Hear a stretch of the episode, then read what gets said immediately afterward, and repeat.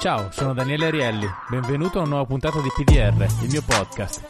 Se sei interessato ad approfondire i temi delle puntate, in descrizione trovi il link ai libri degli ospiti e quello al mio ultimo libro Il fuoco invisibile, giunto alla quarta ristampa e vincitore del premio Sandro Nofri per il miglior reportage narrativo. Trovi anche il link alla mia newsletter che ti permette di ricevere aggiornamenti sugli eventi, sugli articoli e sulle nuove puntate del podcast. Se apprezzi PDR e vuoi farmelo sapere, votalo su Spotify o sulla piattaforma da cui lo stai ascoltando. E ora, la nuova puntata. Ciao Fabrizio, grazie di essere al podcast. Ciao e ciao a tutti voi, grazie per l'invito. Senti, um, tu hai scritto questo libro per la nave di Teseo, uh, adesso è appena uscito, che si chiama L'infinito errore, e parla appunto della pandemia de- di Covid nel mondo e anche in Italia più nello specifico e, ehm, quindi insomma, la prima domanda è un po' in realtà eh, contenuta nel titolo. Questa pandemia, almeno per come l'abbiamo vista con questa estensione, eh, si poteva evitare?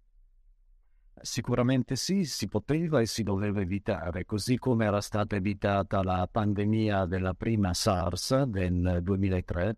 SARS significa sindrome acuta respiratoria grave, un'altra infezione provocata da coronavirus eh, usciti dal, dai pipistrelli e non è stato fatto perché a differenza di allora la Cina ha, una, eh, ha un potere sul mondo molto più diffuso, un potere geopolitico, un potere economico e la Cina può tuttora contare su una serie di governi satelliti che più o meno di ne proteggono l'interno sì, purtroppo anche l'Italia eh, era, in particolare col governo Conte, ma anche con i governi precedenti, era un governo satellite, anche se non è stato pienamente dichiarato questo, e quindi ecco perché l'Italia si, si è trovata per prima tra i paesi al mondo nelle fauci della, dell'epidemia. Era ancora epidemia, allora diventa pandemia proprio eh, dal passaggio del coronavirus eh, in Italia. E io ho sentito come giornalista io lavoro come inviato all'Espresso, eh, ho sentito il bisogno, prima di tutto per me stesso, di capire che cosa era accaduto. E poi anche perché è, è la vita che ho scelto, quella di raccontare quello che vedo e essere testimone di quello che vedo. E da qui è nato il bisogno di raccogliere documenti e ripercorrere il viaggio del coronavirus dalle grotte dei pipistrelli in Cina fino alle nostre case, fino, direi in modo molto drammatico, fino ai nostri polmoni, come purtroppo è accaduto. Ecco, um, noi abbiamo un po' nella coscienza collettiva l'idea che il fatto che il primo paese esterno alla Cina in cui si è, uh, si è manifestata in maniera importante, anche se poi gli altri sono arrivati subito dopo, ehm, il Covid, questo coronavirus, uh, fosse più o meno un, um, qualcosa di casuale. Uh, mi sembra di capire che dal tuo lavoro invece emerge che non sia questo il caso. Sì, quello che la versione ufficiale e il libro ribalta la versione ufficiale. Quello che la versione ufficiale ci ha raccontato, a cominciare da quella scritta dal governo cinese, dobbiamo ricordare che la Cina non è una democrazia, è una dittatura, poche persone o anche tante persone, ma non la popolazione, decidono qual è l'indirizzo e cosa si può dire e cosa non si può dire e violare questo principio porta in carcere, porta a, porta a subire gravissime conseguenze, come poi potremmo raccontare anche degli stessi medici che avevano denunciato l'epidemia. Ebbene, la versione ufficiale ci vuole far credere che sia stata una fatalità e così anche le nostre tante eh, piccole versioni ufficiali dei vari governi che sono, che sono stati investiti dalla, dalla pandemia. Allora, innanzitutto partiamo dall'Italia perché siamo, eh, ci riguarda da vicino. Entrare per primi in un'epidemia non è una cosa da poco, perché vuol dire sottrarre tempo alla preparazione della risposta. La Germania è entrata dopo di noi, anzi la Germania ha avuto un piccolissimo focolaio che è riuscita a contenere. È entrata dopo di noi e c'è un famosissimo discorso di Angela Merkel che spiega perché bisogna stare attenti ed evitare la diffusione del virus per tenere bassa eh, la curva della che segna la diffusione matematica della, dell'infezione. So che avete avuto ospite anche il professor Luca Ricolfi e lui ha dato una spiegazione in un libro bellissimo, La notte delle ninfee, proprio, proprio di questo. Mentre a noi ci è stato raccontato appunto che era una fatalità e io con questo libro voglio portare i lettori a seguire questo lungo percorso. È un libro corposo perché è un percorso molto lungo, la pandemia è un evento estremamente complesso e voglio accompagnare il lettore passo dopo passo con tanti documenti inediti dalle grotte dove i coronavirus venivano raccolti in Cina in un programma scientifico sia civile che militare fino appunto eh, fino a noi. Uh, abbiamo avuto esempi di altre epidemie che, san- che, sono state contenute. Pensate ad esempio, io ho lavorato tantissimo in Africa e spesso mi è capitato di muovermi in paesi dove c'erano epidemie in corso. Uh, le più classiche epidemie di meningite per le quali esiste un vaccino, ma anche sono stato in un periodo non nei paesi principali colpiti da Ebola, ma eh, in un periodo in cui c'erano stati casi di Ebola anche nei paesi dove io ero ero passato poi poche, poche settimane dopo appunto eh, questi casi. Ebbene, Ebola, la grande epidemia del 2014, colpisce drammaticamente la, Liber- la Liberia e la Sierra Leone. Se l'Italia ave- o qualunque altro paese avesse, mentre in Sierra Leone e in Liberia si moriva di Ebola, se un paese avesse raddoppiato i voli con il paese dove c'è un'epidemia avesse portato una quantità enorme, migliaia e migliaia di turisti eh, a casa propria, ebbene noi probabilmente nel 2014 avremmo potuto avere dei focolai di Ebola anche in Italia. Non è stato fatto perché, eh, lo prevede anche un articolo importante della Costituzione, è stata adottata, sono state adottate misure severissime di profilassi per contenere l'epidemia laddove si era manifestata per prima. E tra l'altro poi ci sono stati aiuti e anche il lavoro eroico di medici come i medici dell'Associazione Italiana Emergency o anche i Medici Senza Frontiere che sono andati sul campo. Questo dici in Africa per l'Ebola? Per Ebola, stiamo parlando di Ebola in Africa nel mm. 2014. Ebbene, tutto questo con questa epidemia in Cina non è avvenuto, anzi, come io racconto, eh, e come tra l'altro chi, chi era attento l'ha visto, il 13 gennaio del 2020, proprio mentre a Wuhan, che è la prima città dove si manifesta il coronavirus, ma poi nel libro racconto che non c'era solo Wuhan, ebbene, mentre a Wuhan si comincia a morire e già ci sono, la città è attraversata da focolai e già ci sono i primi casi che escono dalla Cina, nei paesi confinanti, ebbene, il governo italiano allora eh, retto da Giuseppe Conte, decide di raddoppiare i voli con la Cina, portandoli da 108 a settimana a 216. Scusami, ho due domande su questo. Uno, uh, effettivamente è incredibile. Uno, perché? Cioè, nel senso, perché c'erano le vacanze de fine anno uh, cinese e, e, due, perché il governo deve decidere una cosa del genere non è una decisione, diciamo, delle linee aeree? Beh, allora, innanzitutto il perché. L'Italia, eh, primo paese europeo, firma con uh, la dittatura cinese, scusate ma la chiamo col suo nome e cognome. Con la dittatura eh, cinese firma un memorandum d'intesa che ricorderete e viene firmato dal, eh, dal ministro Di Maio eh, alla presenza del presidente del Consiglio Conte, alla presenza del presidente cinese eh, Xi Jinping e dell'omologo cinese eh, agli esteri. Ebbene, eh, nel memorandum d'intesa ci sono alcuni punti. Il memorandum è molto morb- morbido, dice che non sono punti eh, passi obbligatori, ma comunque è un tracciato al quale la Cina tiene tantissimo perché è la nuova via della seta lungo la quale la Cina vuole contare il suo potere strategico partendo dall'Asia e arrivando fino all'Europa e l'Italia, firmando questo memorandum d'intesa, diventa una sorta di testa d'ariete della penetrazione degli interessi cinesi in Europa. Ebbene, uno dei capitoli prevedeva ehm, una, uno sviluppo del turismo tra Italia e Cina. Il 2020 è l'anno della cultura italiana per la Cina, quindi grande promozione turistica, grande promozione culturale anche con degli scambi che poi di eh, compagnie teatrali e orchestre italiane che dovevano andare in Cina, ma la, l'Italia diventa la meta del turismo cinese. La Cina è un nuovo paese eh, che si è aperto al mondo nuovo inteso per una nuova borghesia, quindi ci sono nuovi ricchi, persone che si possono permettere di mettersi in viaggio e su un miliardo e 400 milioni circa di abitanti stiamo parlando di decine di milioni di persone. Ebbene, il 13 gennaio in Italia non si va in vacanza perché sono appena, ci sono appena state le vacanze di Capodanno e gli italiani sono già tornati a, a lavoro, a scuola, quindi non, non, riguarda questo accordo l'Italia. Riguarda eh, la Cina e i cinesi perché il 13 gennaio, poco dopo, è alla vigilia praticamente del Capodanno cinese.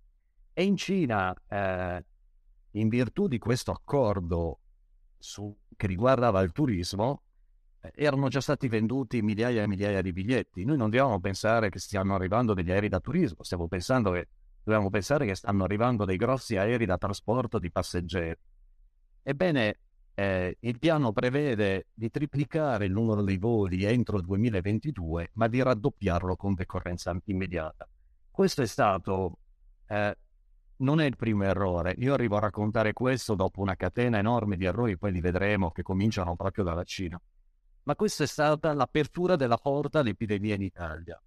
Eh, molti di questi passeggeri, ovviamente a loro insaputa, non, non si può dare eh, la responsabilità ai turisti cinesi, ma molti di loro probabilmente erano asintomatici oppure avevano il virus, avevano l'infezione in incubazione, cioè in quella fase in cui non si sa di essere malati perché ancora non si hanno avuti i sintomi. E prova di quello che sto dicendo è che i primi due malati in Italia di eh, questa infezione terribile sono un marito e una moglie turisti cinesi di Wuhan che sono arrivati a Malpensa e si sono accorti di avere sintomi compatibili uh, con, con, l'infezione durante il loro, il loro viaggio attraverso l'Italia. Sono stati straordinari perché si sono isolati dai compagni di viaggio, sono andati direttamente a Roma, si sono chiusi in albergo e poi hanno chiesto assistenza e sono stati i primi due ricoverati italiani. Noi francamente ness- non sappiamo nulla perché nessuno ha fatto tamponi ai compagni di viaggio, il tampone molecolare che serve per capire se uno è asintomatico o se è stato infettato, contagiato. Non sappiamo nulla dei loro compagni di viaggio, non sappiamo nulla delle persone che erano in aereo con loro. Ma tra l'altro, scusami, da quando esiste uh, in Italia o, o, e poi in generale il tampone molecolare per, per cercare il Covid? Perché prima immagino eh, che c'è stato bisogno di sequenziarlo, adesso non lo so, però eh, immagino che fosse una cosa che è stata disponibile da un certo momento in poi, no? Non... Allora, siamo, già... siamo, siamo, al 31 maggio mm. E eh, sull'esperienza dei due turisti, l'ospedale Spallanzani di Roma sequenzia il virus e sviluppa un proprio eh, reagente per infatti 31 maggio 31 eh, scusa, 31 gennaio del 2020 sì, siamo a maggio, ho fatto una... Eh, cioè, aspetta la primavera, per fortuna che arriva. E siamo al 31 maggio del 2020, l'ospedale Spallanzani... Eh, gennaio. Eh, scusa, 31 gennaio 2020 e l'ospedale Spallanzani eh, dalla presenza, studia il virus grazie anche alla presenza dei primi due malati in Italia. Però eh, negli ospedali italiani c'era già chi aveva fatto arrivare dei kit di reagenti, in particolare dalla Corea del Sud. Eh, per iniziativa spontanea di singoli ricercatori, di singoli medici, di singoli biologi, microbiologi, però già c'era questo aspetto, ma soprattutto c'era questa possibilità. Ovviamente con i limiti di tamponi, di, di, di kit, dei test kit eh, sviluppati sull'emergenza in quel momento, ma non solo, non è stato fatto nulla per rintracciare e isolare i compagni di viaggio. Io non so se loro sono positivi o no al coronavirus, ma il primo passaggio è cercare di contenere il loro movimento. Questo non è stato possibile farlo. Eh, non solo, ma quando poi dalla Cina, oltre ai turisti, chiusa Wuhan, hanno cominciato ad arrivare migliaia di lavoratori italiani, il governo italiano, per propria scelta, era una scelta meditata, e vi dico poi perché, si è rifiutato di chiedere la quarantena obbligatoria a queste persone e si è rifiutato di dare prescrizioni ferree sull'isolamento di queste persone, dando poi, eh, dire, le caratteristiche di pericolosità di questa infezione. Vi dico questo perché è un passaggio importante, tant'è vero io nel, nel libro lo analizzo a fondo perché la diffusione, in particolare in Lombardia, in provincia di Bergamo, dell'infezione, ci fa pensare che l'arrivo sia soprattutto, e lo vediamo poi dalle ricerche che sono state fatte a fine gennaio del 2020, ma soprattutto da, da cittadini italiani, perché intanto i cittadini cinesi residenti in Italia che erano stati in vacanza in Cina rientrano e applicano i protocolli cinesi e quindi sono loro stessi a non mandare i figli a scuola, ad aspettare due settimane. Nel grande numero, magari ci sarà stata qualche eccezione che non l'ha fatto, ma nel grande numero eh, la comunità cinese ha rispettato dei protocolli che non erano italiani, erano quelli cinesi. La comunità italiana che tornava dalla Cina, lavoratori, manager, studenti delle università, non si è sottoposta a nessun isolamento, tant'è vero che io pubblico le interviste di studenti che arrivavano a Bergamo ancora a febbraio e dicevano oh, abbiamo chiamato il Ministero della Salute, ci hanno detto di isolarci solo se abbiamo dei sintomi, ma siccome sto bene non vedo l'ora di abbracciare i miei genitori, il mio fidanzato, la mia fidanzata. Chi tornava dalle imprese veniva chiamato in ufficio e siccome stiamo parlando di persone giovani, molto probabilmente alcuni di loro potevano essere anche portatori asintomatici dell'infezione. Certo. Quando questi rientri sono limitati a poche persone, abbiamo quei casi che poi abbiamo sentito, no? E che si sono manifestati in Italia, anche in Francia, già a novembre 2019, a dicembre 2019, ma sono catene di trasmissione molto corte che si autoeliminano. Quando siamo di fronte a migliaia di persone e a fine gennaio Ponte Ministero degli Esteri italiano sono 11.000 gli italiani in Cina e dopo pochi giorni eh, le notizie aggiornate dicono in Cina ci sono ancora 5.000 italiani, vuol dire che nel frattempo sono rientrate 6.000 persone che sono tornate nelle famiglie e nelle fabbriche. E siccome la Lombardia è una provincia dell'economia cinese per gli altissimi scambi culturali ed economici, e ecco perché la Lombardia è stata travolta per prima. Ma ehm, scusami, e, e quando si parla invece di polmoniti sospette già a novembre-dicembre in Lombardia, ma perché forse in Lombardia è il posto dove ci hanno guardato di più, ehm, c'è una possibile, possibile che fosse già arrivata, e, e però praticamente non cercandola non si trovava? O mm, tu nelle tue ricerche questa cosa come... Allora, le ricerche io riporto tutti gli studi, dando anche, cercando di dare un contesto di attendibilità di questi studi.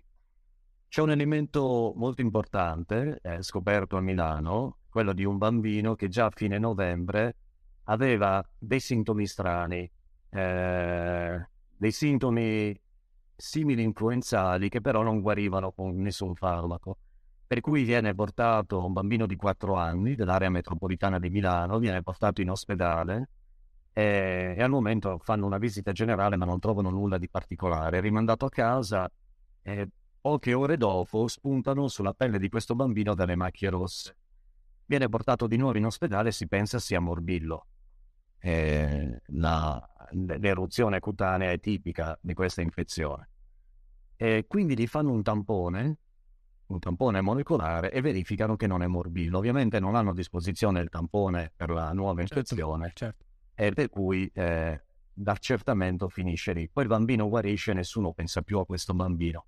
A distanza di mesi, nelle, eh, nella, nelle ricerche che nei vari ospedali sono state fatte per andare a, appunto a vedere quei possibili casi iniziali, è stato eh, analizzato eh, il, il, tampone prelevato a questo bimbo con i reagenti per il, il SARS-CoV-2 e il bambino è risultato positivo. Non solo, era positivo non al ceppo di Shanghai, che è quello che entra in Lombardia, e se vogliamo poi vi spiego, nel libro spiego sì. perché è passato proprio di lì, ma era positivo al ceppo di Wuhan. Ora spiego brevemente per...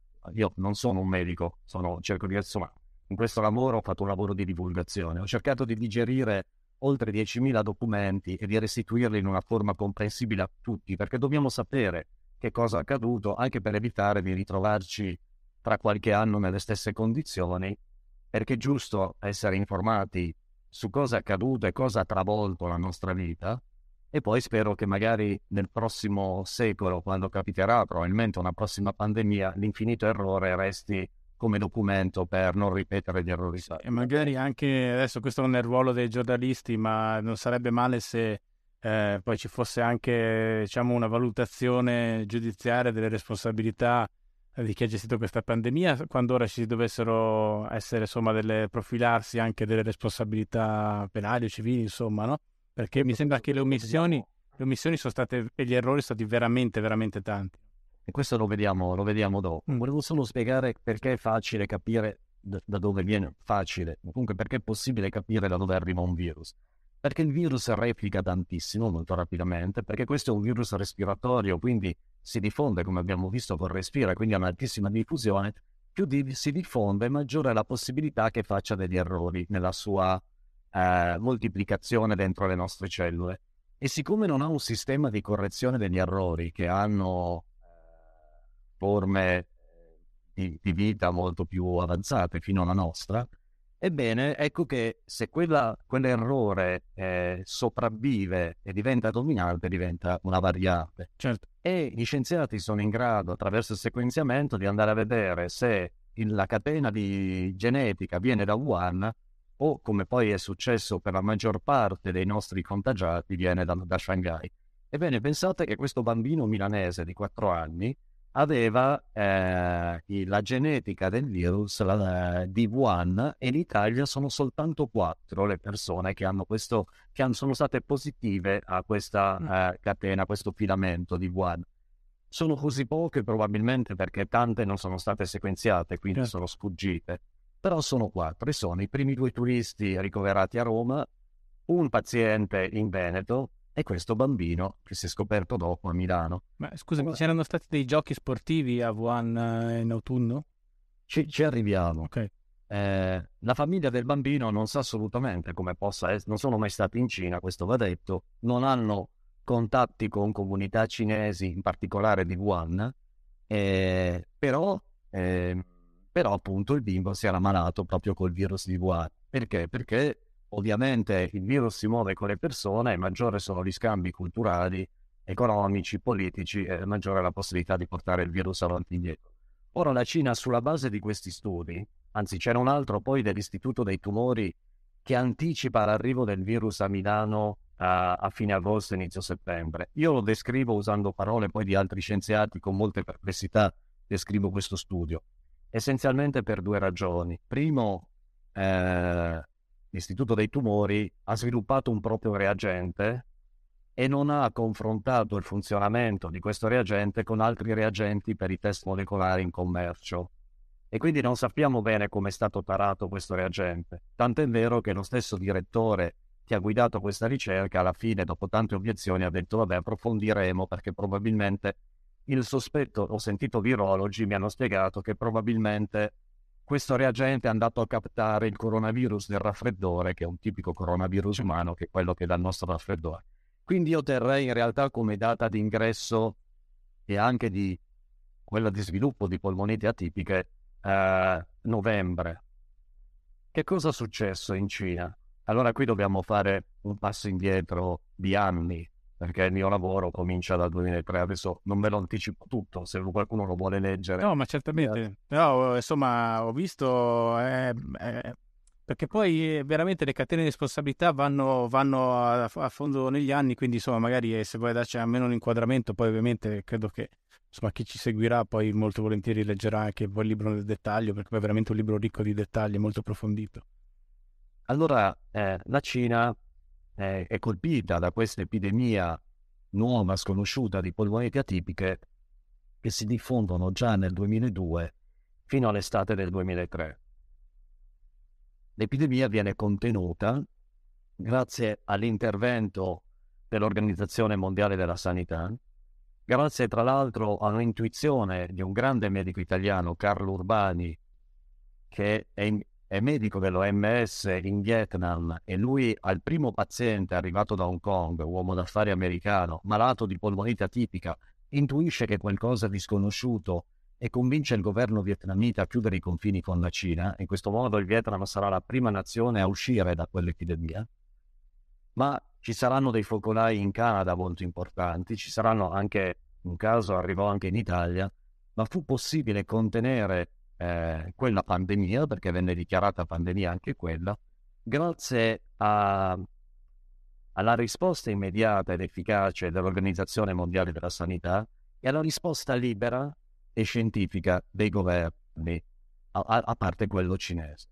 Perché il governo cinese anche allora tentò a lungo, per mesi, di nascondere l'epidemia, negando proprio la presenza dei pazienti negli ospedali di Pechino, e venne smascherato da un generale dell'esercito che fece uscire eh, una, una lettera che venne diffusa sulla stampa internazionale e raccontò come erano andate le cose. Pensate che dal 2003 a oggi quel generale è tuttora in isolamento, spesso sottoposto a sedute del lavaggio del cervello e se gli va bene è soltanto agli arresti domiciliari, non è in carcere. Quindi il regime punisce pesantemente chi, chi non, non rispetta il silenzio.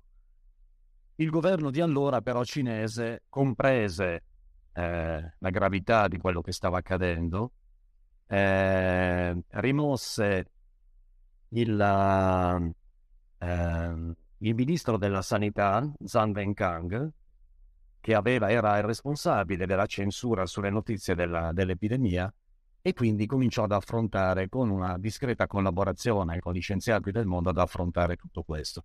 Da lì in poi partì una ricerca in Cina, anzi ci fu un altro focolaio, subito contenuto nel 2004, che partì proprio dai laboratori, cioè i ricercatori si erano contagiati maneggiando il coronavirus in laboratorio. Non era successo solo in Cina, anche in altri paesi lì attorno ma il focolaio più grosso del 2004 parte per questa ragione in Cina, ma viene estinto subito perché vengono tracciati i contatti, isolati, ma soprattutto c'è una dichiarazione immediata della Cina di richiesta di aiuto e di collaborazione internazionale. Ora, pensate, vi faccio questa domanda. Pensate se il 7 gennaio del 2020, e non ho sbagliato il mese questa volta, il 7 gennaio 2020, il governo cinese avesse detto al mondo abbiamo sequenziato il nuovo coronavirus che sta facendo ammalare di polmoniti gli abitanti di Wuhan e abbiamo scoperto che ha due parenti stretti rispetto alla sua genetica, ha due, altri due coronavirus dei pipistrelli che gli assomigliano molto e che discendono, insieme al nostro coronavirus, da, da un unico progenitore, cioè un unico papà, chiamiamolo così. Non c'è papà e mamma nei virus, è una certo. Certo, la genetica e avrebbe potuto dire, per il regime cinese, questi due virus sono stati isolati durante esperimenti del nostro esercito. Per favore aiutateci.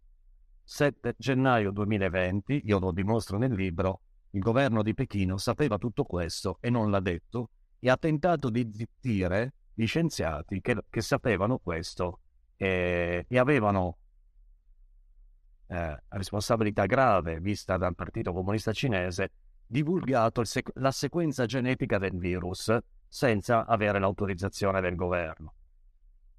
Qualche data va, va, va, va, va spiegata. A dicembre, Wuhan, i casi di polmonite sono tantissimi e quindi eh, i centri di ricerca si mettono a cercare la genetica del virus, a cercare il suo nome e cognome.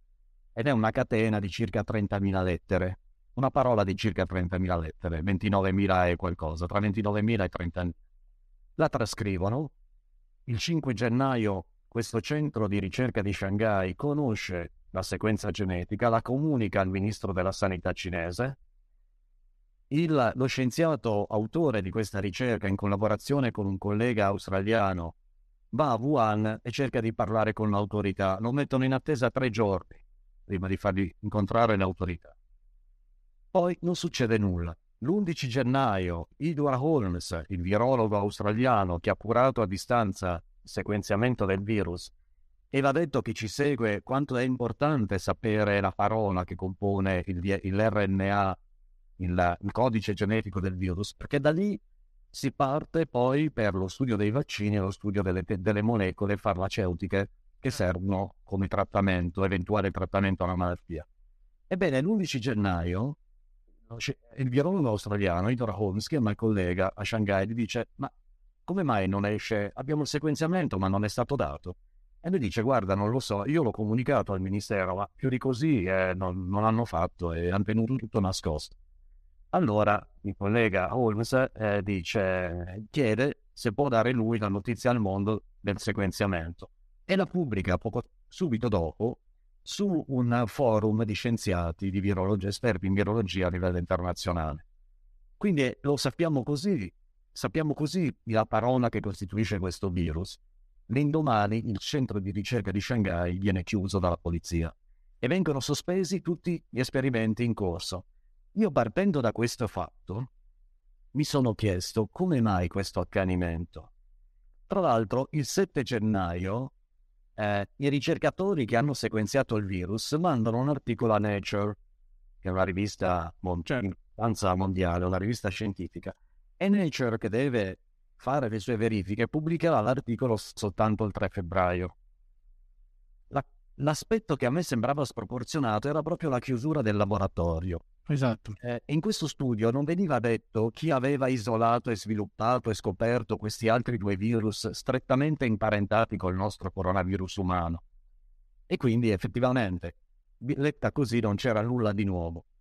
Io facendo questa ricerca ecco, ho imparato a smanettare un po' con le banche dati su, nelle quali vengono registrati i virus di tutto il mondo. Sì.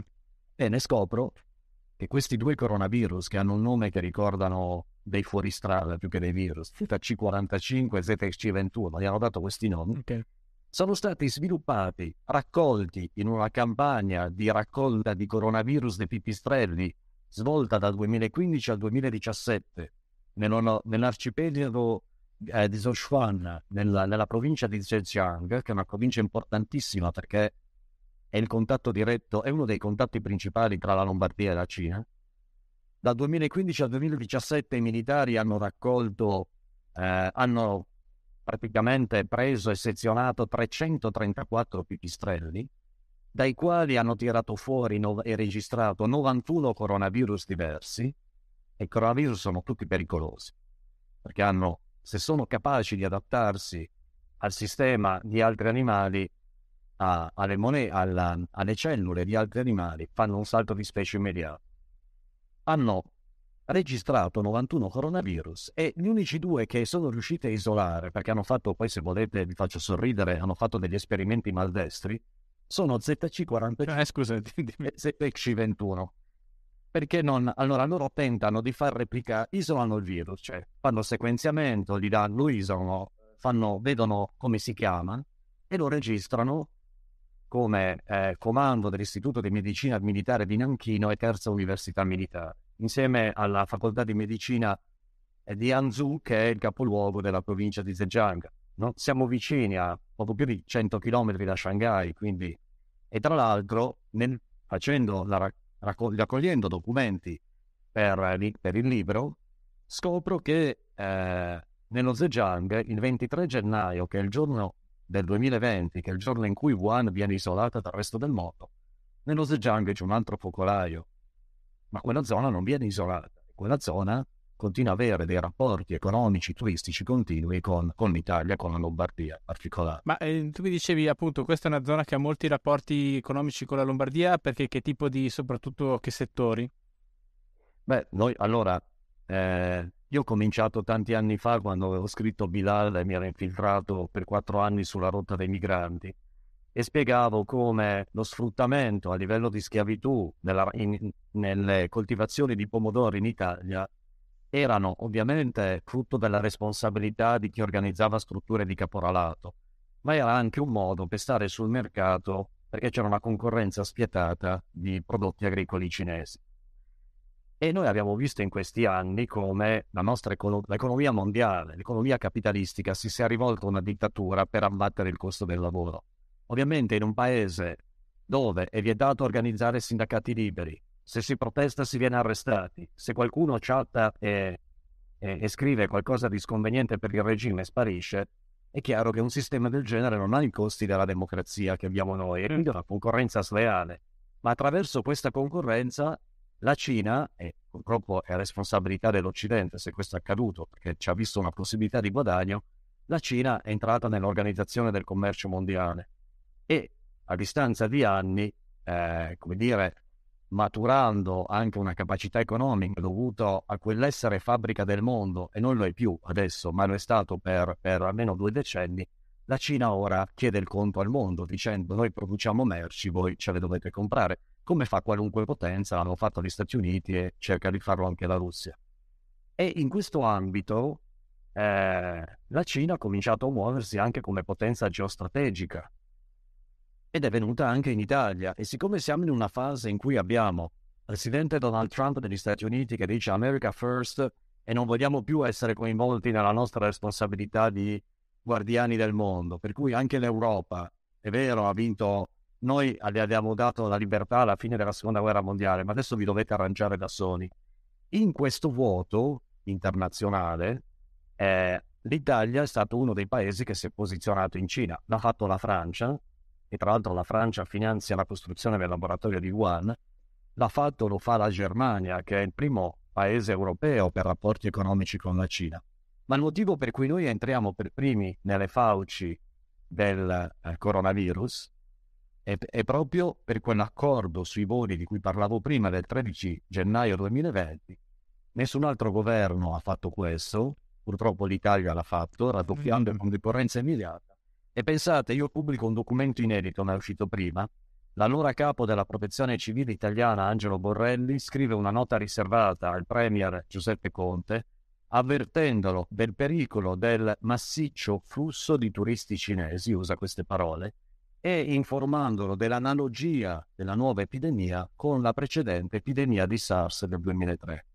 Non accade nulla fino al 30 gennaio, quando l'Italia sospende i voli diretti ma l'ente nazionale per l'aviazione civile dice potete triangolare attraverso scali intermedi, quindi questo cambia ben poco, e soprattutto senza eh, aver inquadrato bene la parola SARS, qui c'è la responsabilità certo. dell'OMS che poi vedremo, senza aver inquadrato bene che cos'è la SARS, ebbene non c'è una risposta, eh, non c'è una precauzione adeguata al pericolo. Però il 21 gennaio del 2020 la protezione civile era sulla strada giusta. Poi quella, quell'esperienza del 2003 è svanita e noi siamo finiti in bocca all'epidemia. Senti, forse molto probabilmente abbiamo anche pagato il fatto di avere durante una, un'epidemia di questo genere, di questa portata, eh, un, un ministro degli esteri, un presidente del Consiglio, entrambi fondamentalmente improvvisati, uno ossessionato dalla comunicazione come Conte, dalla propaganda anche quasi di stampo spesso per certi versi, come quando è stata fatta questo più avanti, però diciamo io ricordo il carico di, di, vaccini seguito dalle telecamere che arriva al Brennero per arrivare a Roma, sono cose da dittatura, non sono cose... Cioè, c'è anche quel gusto per la propaganda, noi fortunatamente siamo ancora una democrazia, eccetera, però forse una cosa che ci ha esposto, questa è una considerazione mia, eh, non, non, non, necessariamente devi condividerla ovviamente, come tutto quello che ci diciamo, ehm, però secondo me ci ha esposto anche un po', perché comunque dei cinesi si può dire tante cose, ma sono gente che persegue in maniera militare, strategica, mm, strutturata i propri interessi. E dall'altra parte devi avere qualcuno uh, con un minimo di visione. E noi credo abbastanza trasversalmente nelle forze politiche uh, italiane contemporanee, ma in particolare, ad esempio, i 5 Stelle, uh, non abbiamo questo genere di competenze. Questo secondo me ci ha esposto tantissimo. Eh, comunque, tornando alla. Voglio dire una cosa, condivido appieno eh, la tua analisi e tra l'altro il libro ma, dimostra come il deficit di competenza, che è molto legato al nostro periodo storico ed è legato alla sintesi, che viene, alla sintesi che viene fatta in Italia tra populismo dei 5 Stelle e sovranismo della Lega, sì. dentro cui nel secondo governo Conte si inserisce il Partito Democratico, però ovviamente non stiamo parlando dei grandi statisti della sinistra italiana di 30 anni fa o, della, o del periodo della guerra fredda, ma parliamo di sopravvissuti a un periodo storico che cercano di arrabattarsi con programmi di anno in anno.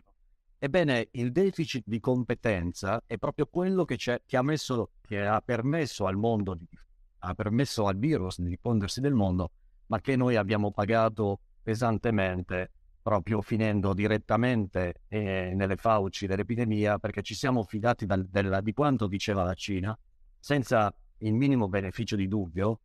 Eh, gli abbiamo perfino regalato a febbraio abbiamo regalato eh, mascherine e protezioni che dovevano servire ai nostri medici, li abbiamo rimandati là dove vengono prodotte. Una questione proprio è una, come dire, una dimostrazione di propaganda che non ha nulla a che vedere, ma non tanto con la democrazia, ma perfino col ragionato col buonsenso, col dovere di proteggere i propri cittadini.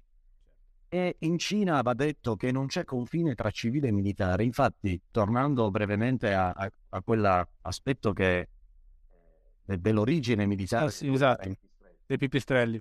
Succede una cosa stranissima poi. Eh, il 27 gennaio l'Istituto di Virologia di Wuhan, attraverso la professoressa Shizen Li, che è al centro di, degli studi dal 2005 in poi sui coronavirus, e la Cina vuole primeggiare in questo, tanto che ne archiviano mantenendoli vitali, quindi in grado di contagiare quasi 2000, almeno sono le notizie ufficiali, potrebbero essere di più, perché quando ci sono di mezzo i militari, già se c'è di mezzo la Cina si fa fatica a sapere, quando ci sono di mezzo i militari cinesi o i militari in genere non si sa nulla.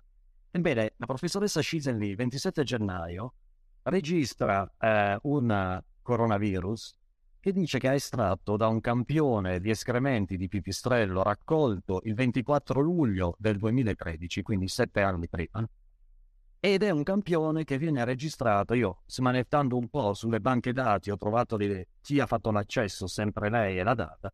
È un campione che viene registrato l'11 febbraio del 2020. E tutto il mondo, siccome tra l'altro Nature pubblica il 3 febbraio, lo stesso giorno della pubblicazione della, del sequenziamento del coronavirus umano, che citava i due virus militari senza chiamarli militari, ma chiunque sapeva mettere mano andava a cercare l'origine, avrebbe potuto farlo.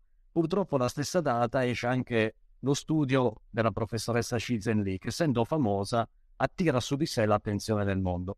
Allora io, eh, anch'io a un certo punto ovviamente credevo che l'Istituto di Virologia di Wuhan, che presentava sul suo sito internet comitati di controllo, comitati scientifici con componenti di livello internazionale, fosse un elemento di trasparenza nell'opacità del regime cinese. E in sostanza questa cosa ha fregato pure me per qualche mese.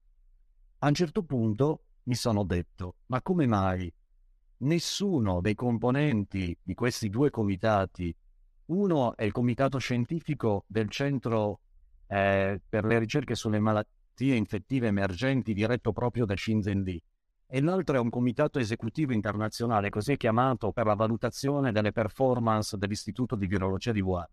Come mai nessuno di questi scienziati dice qualcosa? Oh, perché sicuramente fanno parte dei comitati, li avranno informati per primi. Come mai loro non hanno dato l'allarme al mondo e sono rimasti in silenzio? Allora io prendo i non cinesi, componenti non cinesi di questi comitati, presumendo che i cinesi avrebbero avuto qualche difficoltà a rispondere. Tra questi c'è Christian Bréchot, che ha i vertici della virologia francese, è stato a capo dell'Agenzia francese per la ricerca medica, è stato a capo presidente dell'Istituto Pasteur, quindi l'origine della microbiologia, anche se in realtà qualcuno giustamente dice che è cominciata da Lodi, ma questo è un piccolo dettaglio eh, grazie ad Agostino Bassi, un grande scienziato che ha preceduto, eh, ha preceduto Pasteur. Ebbene, mando, oggi si può, mando a loro una mail chiedendo, facendo, ponendo due domande. Quando siete stati contattati e informati che a Wuhan c'era un'epidemia di polmoniti atipiche e quando, era, quando è l'ultima volta che siete andati a Wuhan? Ebbene, la risposta è, incredib- è incredibile e sorprendente mi rispondono tutti quelli che hanno, qualcuno non ha risposto, ma la maggior parte che ha risposto e di cui io pubblico le mail mi dicono, uno, professor Bresciù mi ringrazia dicendo non sapevo di far parte di questo comitato, anzi guardi io sono stato a Wuhan l'ultima volta nel 2012, non mi ricordo, sì, nel 2012. Addirittura il direttore del comitato che per la valutazione delle performance non sapeva di fare parte di questo comitato. E anche lui dice, forse mi hanno messo perché io sì, nel 2013 ho valutato le performance dell'Istituto di Virologia di Wuhan su alcune ricerche, ma poi non ci sono più andato. Quindi la, perfino la ricerca di Shizen Li, che attira su di, te, di sé l'attenzione distogliendo eh, la possibilità di scoprire il legame tra i parenti militari e questo coronavirus, e poi vi spiego perché potrebbe essere interessante tutto questo. Ebbene, per, perfino questo studio potrebbe essere messo in discussione perché da sette anni l'Istituto di Virologia di Wuhan eh, era al di fuori di qualunque controllo. Io faccio una premessa, anzi che arriva dopo, ormai stiamo parlando da tanto, ma io non ho trovato nessun elemento per dimostrare, così come poi lo stesso sostengono altri scienziati, e io non sono uno scienziato, sono un testimone in questa vicenda, nessun elemento per dimostrare che il virus sia stato fabbricato unendo parti di altri virus. È stato sottovalutato, purtroppo, per tanti anni il rischio di contaminazione biologica dei cacciatori di virus, persone mandate a dormire, a mangiare per giorni nelle grotte a contatto con gli escrementi dei pipistrelli. E probabilmente lì, o nella manipolazione nei laboratori, qui se volete vi faccio sorridere cosa hanno fatto con i frullatori, nella manipolazione nel lavoro dei laboratori hanno ispirato e, e hanno trasmesso. Cosa hanno fatto con i frullatori, scusami? Prego? Cosa hanno fatto con i frullatori? Ma con i frullatori, proprio i militari di Nanchino che eh, registrano i due, i due fratelli ZC45 e ZC21, che sono, secondo il primo studio, fratelli del coronavirus umano, oppure cugini, se teniamo buono l'istituto di Wuhan. Ma vi dico una cosa, su quasi 2000 coronavirus eh, registrati in Cina, soltanto tre sono strettamente imparentati col coron- nuovo coronavirus umano, di cui due sono di lavorazione militare, di, vengono da una ricerca militare. Ebbene, loro dicono che eh, volevano, hanno isolato il virus, gli hanno dato sequenziamento, hanno trovato il sequenziamento, l'hanno trascritto di tutte e due, e poi volevano anche di altri, eh, per 334 volte devono fare questo preparato, quindi viene messo nella centrifuga, c'è una procedura a 4 gradi centigradi per ricavare un liquame dentro cui dovrebbero esserci coronavirus e poi ci sono parti biologiche dell'intestino, dell'interiore dei pipistrelli. Ebbene, loro dicono non siamo riusciti a far replicare il virus in laboratorio, nelle cellule in vitro, perché forse o l'abbiamo scongelato e congelato troppo o l'abbiamo frullato a una velocità troppo alta. Per cui alla fine erano partite le spike, che sono gli spuntoni, per forza centrifuga si erano staccati, anzi lo motivano anche scientificamente. Noi sappiamo che la molecola che tiene le spike attaccate al resto del virus è molto debole, quindi può volare via. Però scusami, qual è lo scopo di andare a prendere eh, questi pipistrelli nelle, nelle, grotte, nelle caverne, eh, estrarne il coronavirus eh, e poi cosa fai? Fai delle, come si chiamano, gaining function, eh, le ricerche sulla funzione aumentata, come, come, qual è lo allora, scopo?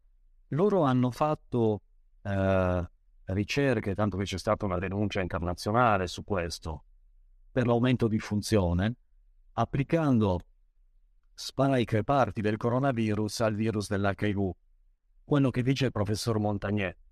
Non si può dire però che questo coronavirus derivi da quegli esperimenti, perché altrimenti lo leggeremo nella genetica, troveremo la genetica anche dell'HIV che non c'è, non, non emerge. E nelle banche dati eh, sono, come dire, sistemi automatici che, che fanno la comparazione tra le, entità genetiche, quindi lo vedremo questo, questo non c'è.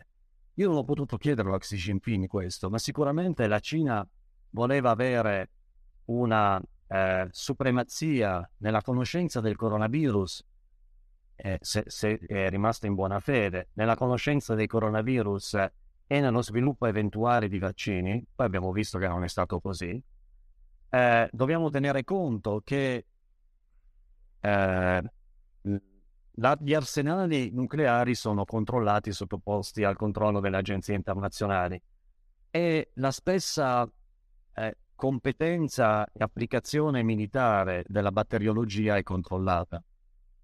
I coronavirus rappresentano un mondo completamente nuovo, al di fuori di qualunque controllo, perché appunto è un mondo sconosciuto e, ed è particolarmente conosciuto in Cina. Quindi noi forse questo lo, lo, diranno gli storici in futuro, se mai si scoprirà se la Cina aveva intenzione di avere un dominio dei vaccini e attraverso questo penetrare nel mondo secondo una diplomazia sanitaria, un po' quello che sta accadendo adesso poi con i vaccini, insomma, quello, no? sapremo forse se questa cosa è stata premeditata prima o se è conseguenza. Peccato, scusami, che non, non funziona il vaccino cinese, no? Ci hanno avuto problemi in Cile per questo, mi sembra. Sì, no, poi tra l'altro, no, certo, il, il vaccino cinese ha, ha, grossi problemi, ma al di là adesso del problema dei vaccini, io riporto la frase di uno dei cacciatori di virus. Questo signore era un addetto a, a produrre esche per gli scarafaggi al divi, eh, Dipartimento di Disinfestazione del municipio di Wuhan. E lui si vanta nelle interviste, dice, nelle interviste a giornali locali cinesi, e dice io ho passato la gioventù con mia moglie chiuso nel mio ufficio ad aspettare gli scarafaggi di notte a studiare le esche per attirare. A un certo punto all'improvviso mi dicono devi andare a catturare pipistrelli. Per cui lui, non avendo esperienza di pipistrelli, entra nelle grotte, mette le reti, delle reti sottili, e poi si nasconde e nel buio aspetta che i pipistrelli partano, escano e finiscano dentro le reti. Ovviamente, credo che lo sappiano anche i bambini, i pipistrelli emettono delle grida che non sono, non possiamo, non sono udibili da noi perché sono frequenze al di fuori della nostra portata. Però ad esempio, con questa azione, attraverso questa loro capacità, sono in grado di localizzare ostacoli o presenze potenzialmente ostili. Per cui praticamente i pipistrelli vedevano questo gruppo di ricercatori e loro non capivano perché i pipistrelli non partivano e non andavano nelle reti. Allora a un certo punto racconta che hanno avuto un'idea, sono tornati nella grotta e voi immaginate una volta ricoperta da migliaia e migliaia di pipistrelli, sono andati nella grotta senza adeguate protezioni, quindi già lì ci sono gli escrementi, le urine dei pipistrelli che sono mammiferi, quindi come tutti i mammiferi ah, fanno i loro bisogni e stanno ammassati, tutti vicini, ravvicinati e nel buio decidono e, e fanno questo, sparano fuochi d'artificio contro i pipistrelli. I pipistrelli spaventatissimi li inondano di escrementi, se la fanno addosso praticamente, e loro devono isolarsi due settimane perché hanno paura di essere rimasti contagiati. Siccome avevano già l'esperienza della prima SARS, conoscevano che cos'era quel pericolo. Quindi questi sono i metodi con cui è stata avviata la ricerca. E lui dice una frase a un certo punto. E la dice in un documentario di cui io riporto i fotogrammi che poi è stato, eh, era stato divulgato a fine 2019 e poi tolto dall'autorità scientifica cinese, l'hanno tolto da YouTube. Lui dice Speriamo che tutti questi virus non debbano mai essere usati nella vita reale. Questa è una, una bellissima domanda che andrebbe posta, anzi questo porta a un'altra domanda. Perché dici questo? Purtroppo lui non è stato contattabile, non è stato raggiungibile, è difficile comunicare con la Cina, soprattutto su questi temi, e queste sono delle domande alle quali dovrà rispondere nella storia, spero, oppure a una commissione internazionale d'inchiesta che ci vorrebbe lo stesso presidente Xi Jinping. Cosa volevate fare con tutti questi coronavirus? E perché non avete tenuto conto delle minime misure di sicurezza e di precauzione per evitare il contagio e il passaggio diretto? Questi coronavirus sono in grado, ed è dimostrato nel libro Riporto di Studi, di passare direttamente dai pipistrelli all'uomo e quei due coronavirus militari vengono indotti al salto di specie perché i militari li iniettano non essendo riusciti a farli replicare, comunque hanno questi liquidi e questi preparati e vengono iniettati nei ratti. E nei ratti questi coronavirus si adattano a, ai recettori senza bisogno di tempo, di mutazioni, di ricombinazioni, di passaggi intermedi e provocano infezioni polmonari e infezioni cerebrali. E francamente sono forme cliniche molto simili a quelle che provoca il nostro coronavirus che ci ha colpiti. Mentre parlavi mi è venuto in mente, ehm, a proposito del guano dei pipistrelli, che c'è gente che c'è, c'è, morta così effettivamente. Penso però non in Cina, in Africa, degli altri ricercatori, uh, perché il guano può essere veramente appunto pieno di virus, batteri, insomma può essere altamente infettivo.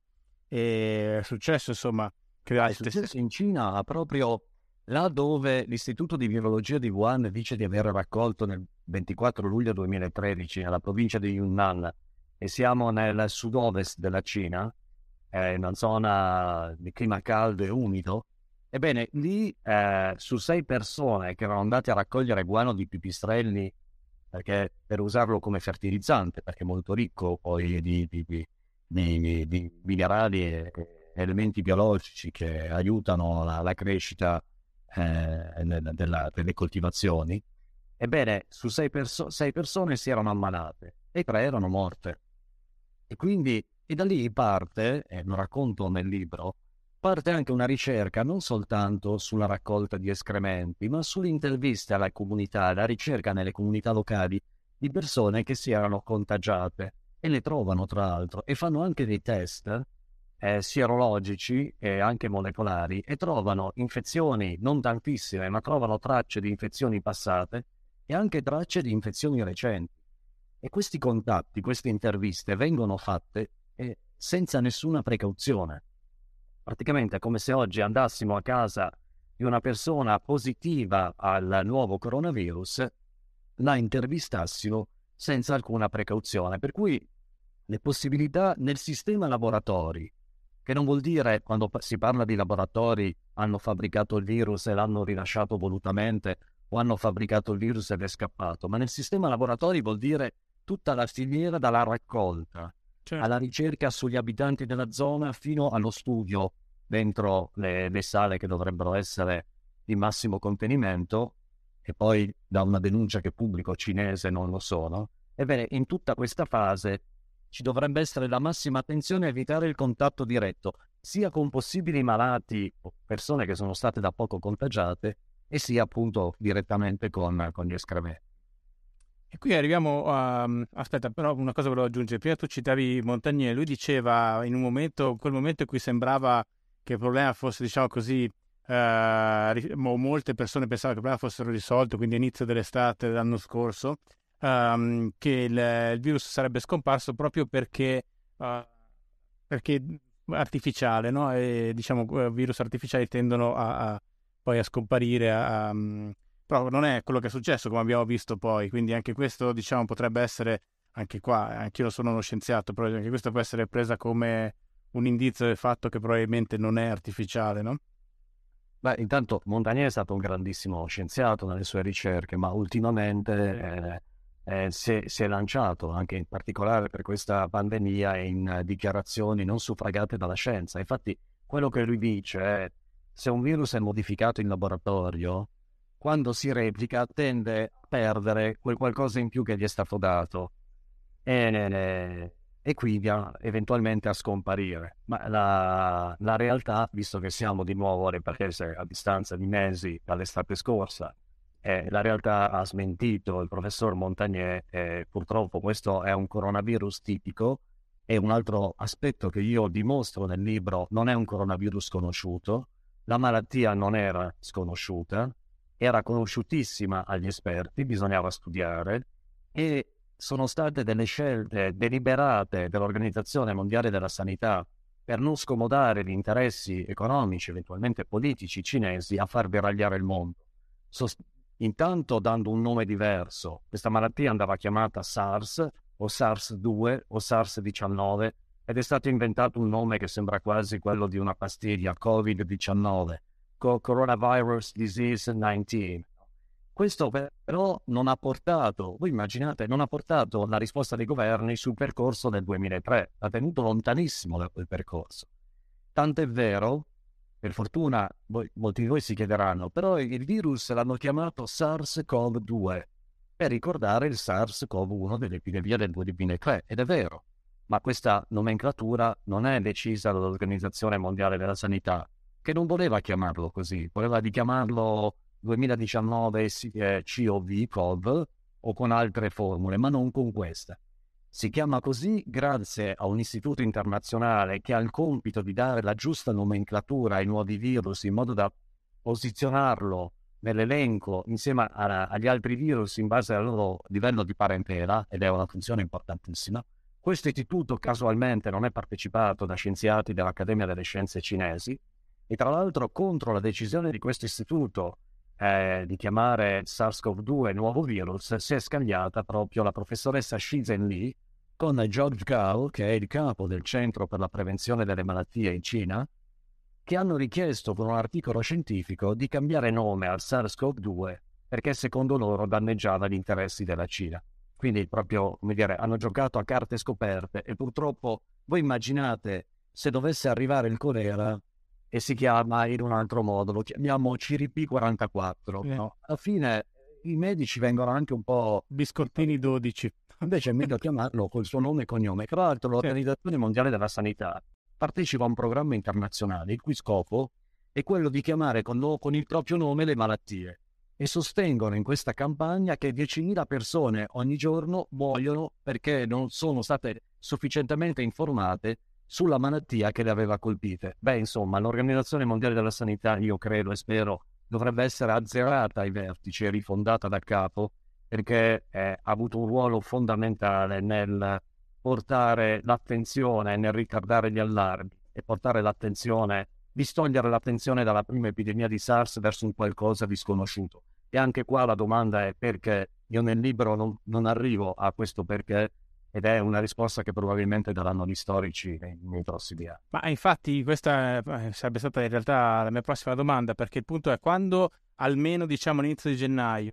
No, una risposta c'è, chiedo scusa. Eh, eh, sento la tua domanda e magari ti rispondo. Sì. No, ehm, io faccio un po' fatica a credere ehm, che il Partito Comunista Cinese, la dittatura cinese, dice ah, il nostro problema è, mm, diciamo, non so, l'immagine della Cina nel mondo che non verranno turisti come un Di Maio qualsiasi. Cioè, nel momento in cui poi anche leggendo quello che è successo dopo, io sono un produttore di eh, ehm, mascherine, di ventilatori, di tutta una serie di cose e soprattutto magari che riesco a contenere l'epidemia nel mio territorio, mentre tutto il resto del mondo è costretto a chiudere fabbriche, negozi, ristoranti, eccetera, eccetera. Tutto questo mi dà un vantaggio incredibile dal punto di vista economico. Se il mio obiettivo, come è, è loro, è l'egemonia, diciamo, globale, sicuramente questa può essere una strategia. Non dico che necessariamente sia stato quello che è successo, ma sicuramente è una, diciamo così, una strada che avrebbe senso dal punto di vista logico per loro. È chiaramente amorale, però è logica. Ma allora, intanto partirei dalla fine, da adesso. Noi abbiamo visto nei giorni, negli ultimi giorni che la Cina ha in questi mesi un'economia che galoppa con una crescita del prodotto interno lordo del 18%, un record, un record dei record, mentre il resto del mondo annaspa tra varianti, eh, difficoltà nella distribuzione dei vaccini. E allora, effettivamente la Cina ha tratto un grandissimo vantaggio dalla pandemia. Io non ho gli elementi per dire che è stato premeditato tutto questo, e ripeto, probabilmente gli storici indagheranno e forse delle, speriamo lo facciano degli organismi internazionali riconosciuti, ma con l'azione della Cina all'interno delle Nazioni Unite la vedo molto difficile questa possibilità, a meno che l'Occidente non si ritrovi e non decida di collaborare economicamente con paesi, con, con le proprie democrazie e prendere le distanze da una dittatura feroce, perché si tratta di una dittatura che in questo momento, mentre noi parliamo, mantiene in campi di detenzione senza ragione un milione di musulmani solo perché sono musulmani. Ebbene, eh, l'Organizzazione Mondiale della Sanità è stata anche qui, eh, così come lo, il governo italiano, in modo molto sprovveduto, probabilmente alla ricerca di un ombrello protettivo, se, visto che l'Europa era, eravamo in difficoltà con l'Europa dopo aver massacrato la reputazione europea non avevamo poi quel sistema e quel sostegno in Europa che qualcuno sperava. Avevamo difficoltà con gli Stati Uniti perché avevamo Trump che aveva deciso di diventare in qualche modo autarchico e guardare soltanto agli Stati Uniti, ma si sono buttati in Cina. E la Cina ha usato questo, ma l'Organizzazione Mondiale della Sanità è stato anche questa una testa d'ariete per, per quello che è accaduto. Da quello che è evidente dai documenti, io ne ho esaminati più di 10.000, e poi una parte sono stati riprodotti nel libro. È evidente che allora non sono in grado di dire se la Cina ha scelto questa, sarebbe una dichiarazione di guerra al mondo ovviamente, e probabilmente secondo me non è neanche andata così. No, no, ma io stavo dicendo... Dal, diciamo... momento in cui, dal momento in cui è evidente che ci sono delle polmoniti atipiche, ed è evidente, tanto che i medici di Wuhan dicono questa è SARS, e primi fra tutti la direttrice del pronto soccorso di Wuhan, dell'ospedale centrale di Wuhan, Aifen, che manda un messaggio il 30 dicembre nel pomeriggio con l'esito in cui c'è scritto dell'es- dell'esame molecolare in cui c'è scritto SARS, e lo stesso famoso, lei poi è sopravvissuta, è, è lo stesso famoso medico Li Wenliang che poi morirà per questa epidemia, che rilancerà gli altri medici dicendo state attenti che abbiamo un'epidemia di SARS in città. Ebbene, il Partito Comunista punisce queste persone e punisce, come ho raccontato prima con la chiusura del centro clinico, chiunque porti l'attenzione sulla prima epidemia di SARS o sulle, sulle parentele militari di questo coronavirus. E questo lo spartiacque, questo è certo. Già su questo la Cina, secondo me, dovrebbe essere chiamata a rispondere a livello internazionale. Certo. Perché la Cina aveva firmato un protocollo internazionale nel quale garantiva la risposta a future epidemie come quelle della SARS entro non quattro giorni, ma quattro ore. E si vantava di avere portato la sua risposta dai 15 giorni precedenti alle quattro ore. Il 18 ottobre del 2019, mentre a Wuhan si inauguravano i giochi olimpici militari, i giochi internazionali mondiali militari, a New York, eh, esperti di vari settori, tra cui l'attuale direttrice della National Intelligence americana, Avril Haines, nominata da Biden, e George Gao, di cui ho parlato prima, il direttore generale del Centro per la Prevenzione delle Malattie in Cina, hanno partecipato a una esercitazione, ovviamente in studio, eh, in un ambiente, in, un hotel, erano in una, in una sala ricevimenti di un hotel, per fronteggiare una ipotetica epidemia da coronavirus che avrebbe provocato 65 milioni di morti. Io non faccio nessuna dietrologia questi fa- con questi fatti, vi riporto. Ma quel giorno, che è il 18 ottobre 2019, George Gao garantisce la massima collaborazione al mondo per fronteggiare un'eventuale pandemia da 65 milioni di morti. Due mesi dopo, George Gao è uno dei protagonisti che con Shenzhen Li chiedono all'Istituto Internazionale che dà i nomi virus di cambiare il nome da SARS e metterci un altro nome. Questo paradossalmente uno potrebbe dire, siccome eh, la... no, paradossalmente, diciamo, volendo, uh, siccome comunque la, la, possibilità di pandemie di questo genere era nota negli ambienti scientifici eh, da, da, anni, potrebbe anche avere senso, diciamo. Ma infatti, ma infatti però, però, quando tu sai che hai un'emergenza di questo genere in casa e non lo dici, questo è un altro livello. Qua siamo nella responsabilità pure evidente, no? Allora, la domanda che prima è rimasta in sospeso era, io ho detto, questo è uno dei perché al quale il direttore generale dell'MS, Tedros Ghebreyesus, dovrebbe rispondere e non ha risposto. Io non sono andato a porgli questa domanda, ma no, no una, una risposta l'ho trovata.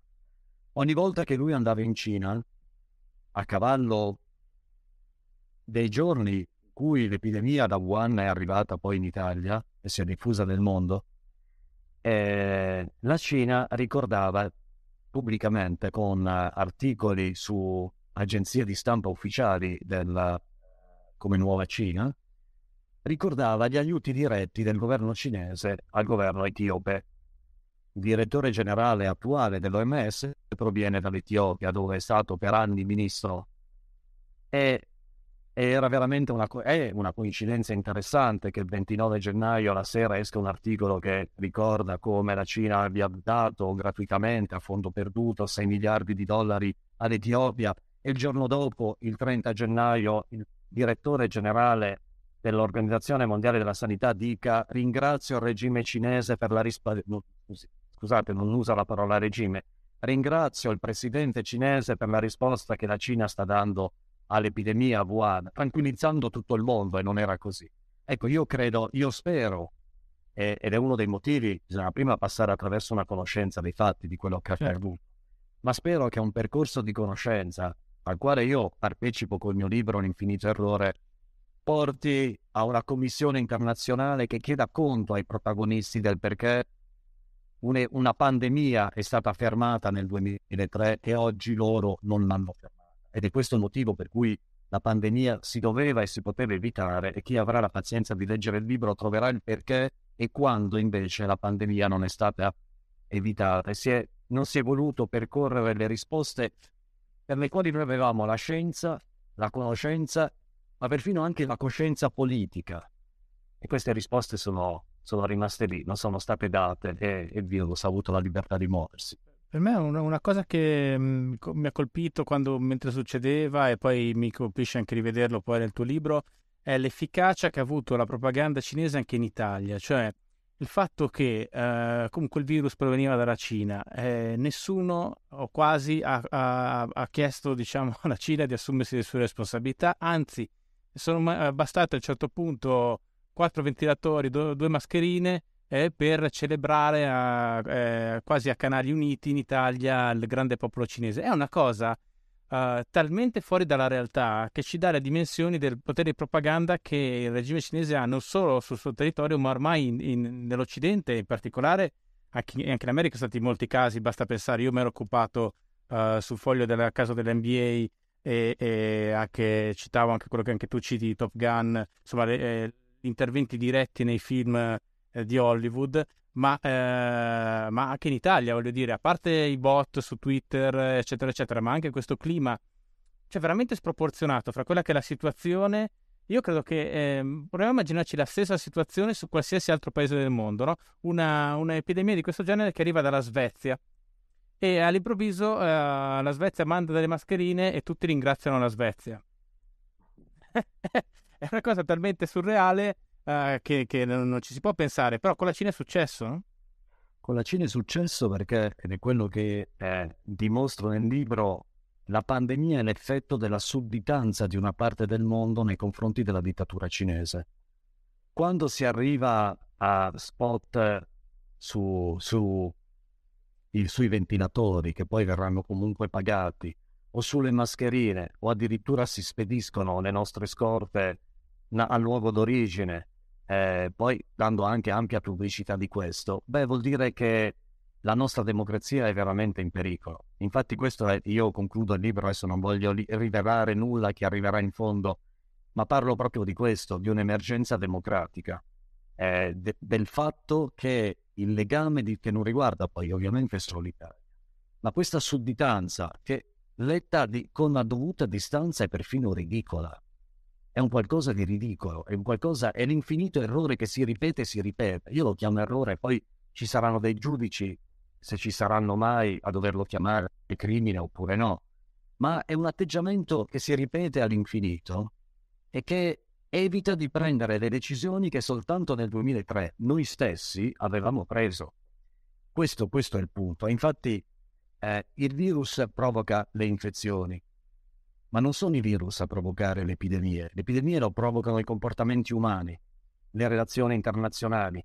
E abbiamo scoperto con conseguenze drammatiche, quanto sia pericoloso accompagnarsi politicamente ed economicamente con, io uso un termine forte, ma chi non è democratico e rinchiude nelle celle l'opposizione è un criminale.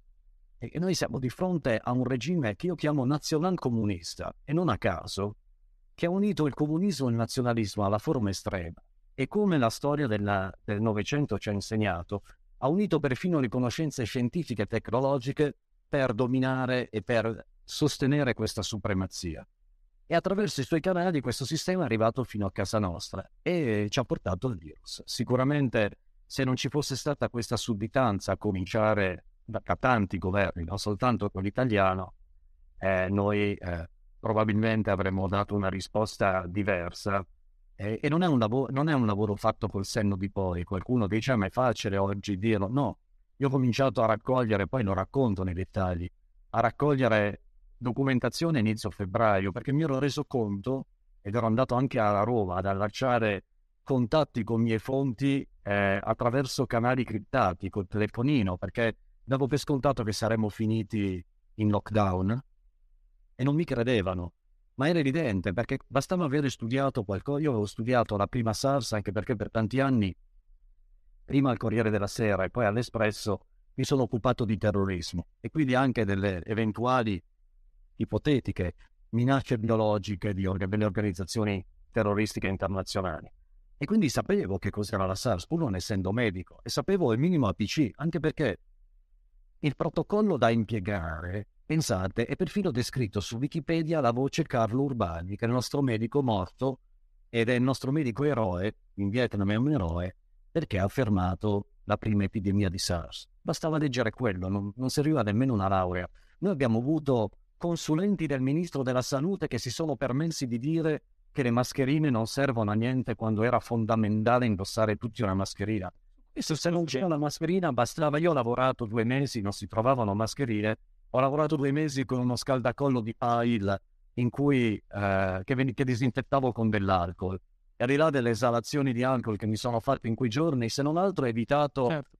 con un sistema di emergenza che non è effettivamente totalmente efficace, ma comunque mi ha, mi ha protetto. E qualcuno pagato da noi ha sostenuto il governo dicendo alla conferenza stampa fondamentale che le mascherine non servivano a nulla. Quando io riporto lo studio, Già noi sappiamo da almeno dieci anni che nella prima SARS le mascherine hanno ridotto dell'80% la diffusione. Sì, quello è stato un caso di menzogna aperta alla popolazione e lì ovviamente credo che il ragionamento che sia stato fatto era quasi da guerra, nel senso che non hai le mascherine eh, magari anche in parte, in minima parte perché le hai mandate via, ma comunque non ce li hai perché non ti sei attrezzato eh, per il personale sanitario nemmeno, e quindi dici fondamentalmente una mezz'ora della popolazione. Uh, forse questa cosa qua, secondo me, potrebbe non reggere neanche da un punto di vista così machiavellico, perché poi è una, di, una delle tante cose che rompono anche il rapporto di fiducia fra istituzioni e popolazione. Se io so che tu mi hai mentito in questa maniera così a- aperta, esplicita, perché poi prima o poi lo scoprirò, infatti l'abbiamo scoperto, uh, come mi potrò fidare di te poi più avanti? No? È una delle tante cose che, che um, hanno inclinato in un periodo in cui già questa è una tendenza diffusa il rapporto fra, fra popolazione e istituzioni. No? Quello è stato un passaggio molto interessante, secondo me, negativo, come, come lo stai dicendo tu, ma anche rive- rivelatorio, insomma, di un certo modo anche di rapportarsi dalla politica eh, con, eh, col pubblico e viceversa. No? È un momento interessante. Ma se posso dire una cosa su sì. questo, ma proprio perché qualcuno ha detto siamo in una situazione di guerra, beh, in guerra eh, nella difesa, non parlo di attacco, nella difesa ci si difende con quello che si ha. E quindi se non abbiamo giubbotti antiproiettile si fabbricano qualcosa che possa proteggerci, o ci si nasconde, o ci si protegge. E quindi proprio per questo il messaggio non doveva passare le mascherine non servono a niente. Doveva passare un altro messaggio.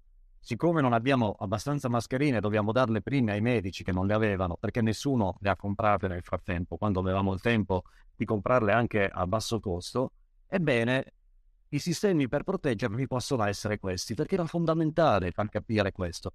Io credo per la parte italiana ci sarebbe un titolo eh, dei vari capitoli che non ho utilizzato, ma potrebbe essere sintetizzato infiniti stupidi. E il motivo di questo, se noi pensiamo che il professor Crisanti, che ha salvato il Veneto dalla prima ondata, è fuori da tutte le commissioni internazionali e nazionali con la sua esperienza, nel comitato tecnico-scientifico non è mai stato ammesso. Il comitato tecnico-scientifico è stato guidato da altre persone con altre storie che non hanno, ah, soprattutto nella prima e nella seconda ondata, esperienza con la virologia. E il professor Crisanti è consulente di una procura che sta indagando su questo e poi di tanto in tanto riesce a trasmettere il suo pensiero, ma lui è la persona che applicando le regole sacrosante anche della veterinaria e forse una delle cose che abbiamo pagato è non aver ascoltato i veterinari che hanno un'esperienza con l'epidemia maggiore rispetto medico qualu- al medico comune. Perché chi si occupa di allevamenti ovviamente ha a che fare tutti gli anni e ogni stagione con epidemie diverse. Ebbene, ha applicato il, l'ABC, tra l'altro è l'ABC sviluppato dall'esperienza di Carlo Urbani, perché il professor Crisanti ha procurato reagenti ha procurato, ha, ha deciso di investire questi reagenti in un certo modo per stare davanti all'epidemia. E io lo riporto in confronto tra Lombardia e Veneto, due regioni eh, eh, governate da, da, da giunte di centrodestra, e due regioni vicine, una il Veneto a metà degli abitanti della Lombardia e fa molti più tamponi per milioni di abitanti rispetto alla Lombardia. La Lombardia ha avuto il record mondiale di morti, il Veneto ha avuto il record italiano di stampati e sopravvissuti all'epidemia. Il governo precedente e attuale ha premiato il professor Grisatti con lo zero allo zero. E questo è quello che accade. Quindi purtroppo io spero che su questo, beh, un giorno gli finiti stupidi dovranno rispondere della loro stupidità.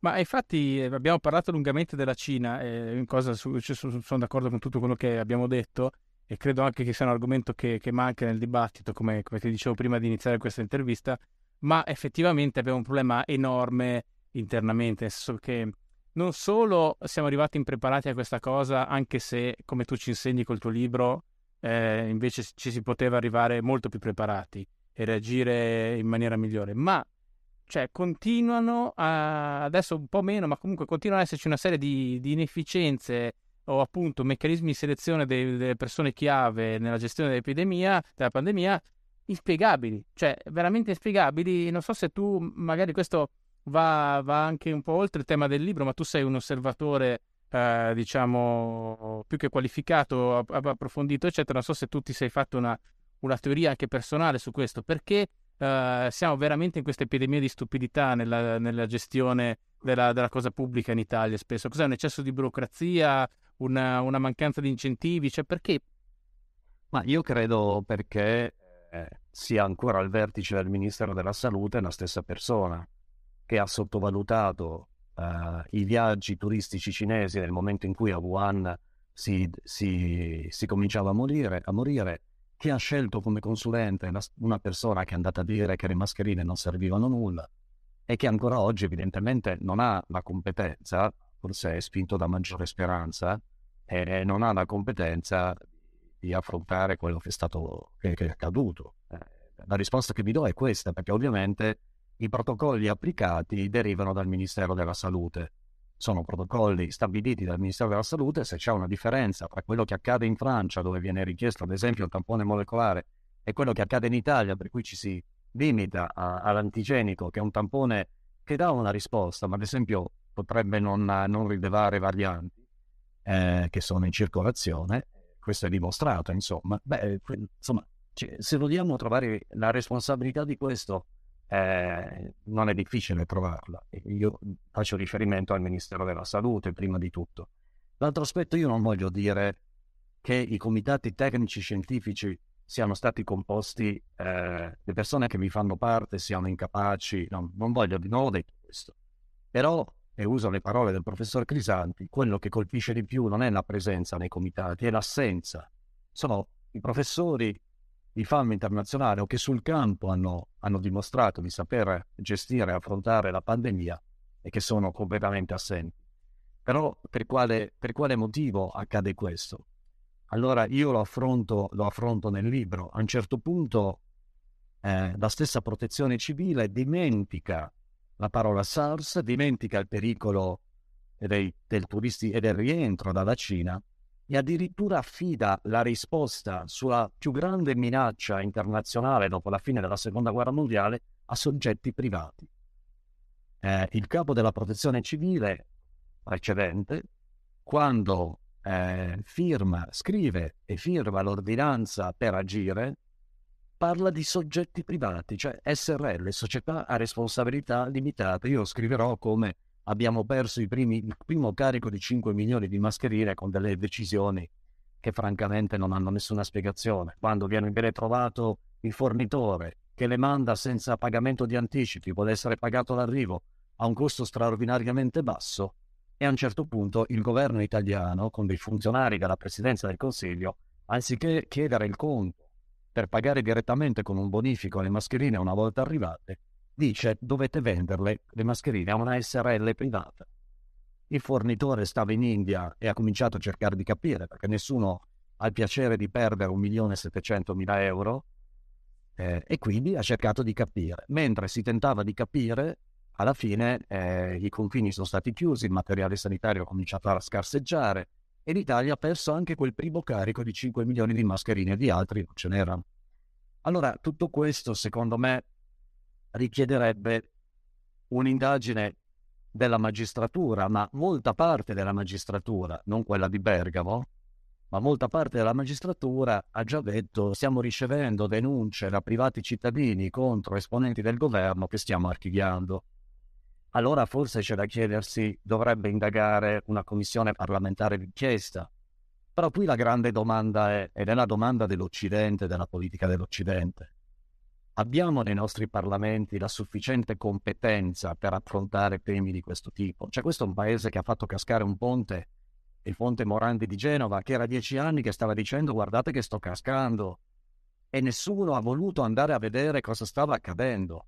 Non ha fatto la società privata che gestiva quella, quel ponte, ma non ha fatto neanche l'autorità statale di controllo, dove la commissione che si occupava della sicurezza di quel ponte e di altri ponti era diretta da una persona che può essere bravissima, onestissima, ma laureata in scienze politiche. Ora capite che se esiste l'ingegneria civile ci sarà una ragione. E mi chiedo come faccia un laureato in, po- in scienze politiche a capire di corrosione e carico e portate di carico dei cavi, dei cavi del cemento armato. Quindi, Beh, per questo ci sarebbero i consulenti, ci sarebbero... È una questione che parte da lontano ed è il dramma dell'Occidente di, di questo momento, che accecato dai sovranismi e da nuove forme di comunicazione, dove tutti possono dire la loro, indipendentemente dalla competenza, anzi, noi abbiamo insomma... Eh, i, i movimenti da cui è uscito il sovranismo, ma anche il populismo dei 5 Stelle, penso, sono portati alla demolizione dell'elite e se una persona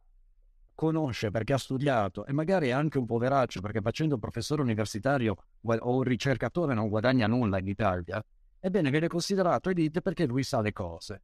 E quindi si manda a fare ministro dello sviluppo economico e poi eh, ministro degli esteri il buon Luigi Di Maio, che è uno che quando è andato in Cina dal suo, dire, punto di riferimento, e io tremo a pensare intanto che Di Maio sia ministro degli esteri, ma che abbia come punto di riferimento la Cina, ha chiamato Mr. Ping il presidente cinese. Manco si era imparato, usando un termine che forse direbbe lui, si era imparato il nome del, del presidente al quale lui stava rendendo omaggio. E poi è stato preso per l'orecchio da, dall'amministrazione americana di Biden e portato a firmare quella lettera ridicola eh, sui quotidiani nazionali nella quale ora dichiara fratellanza, amicizia con l'Occidente, gli Stati Uniti e così via.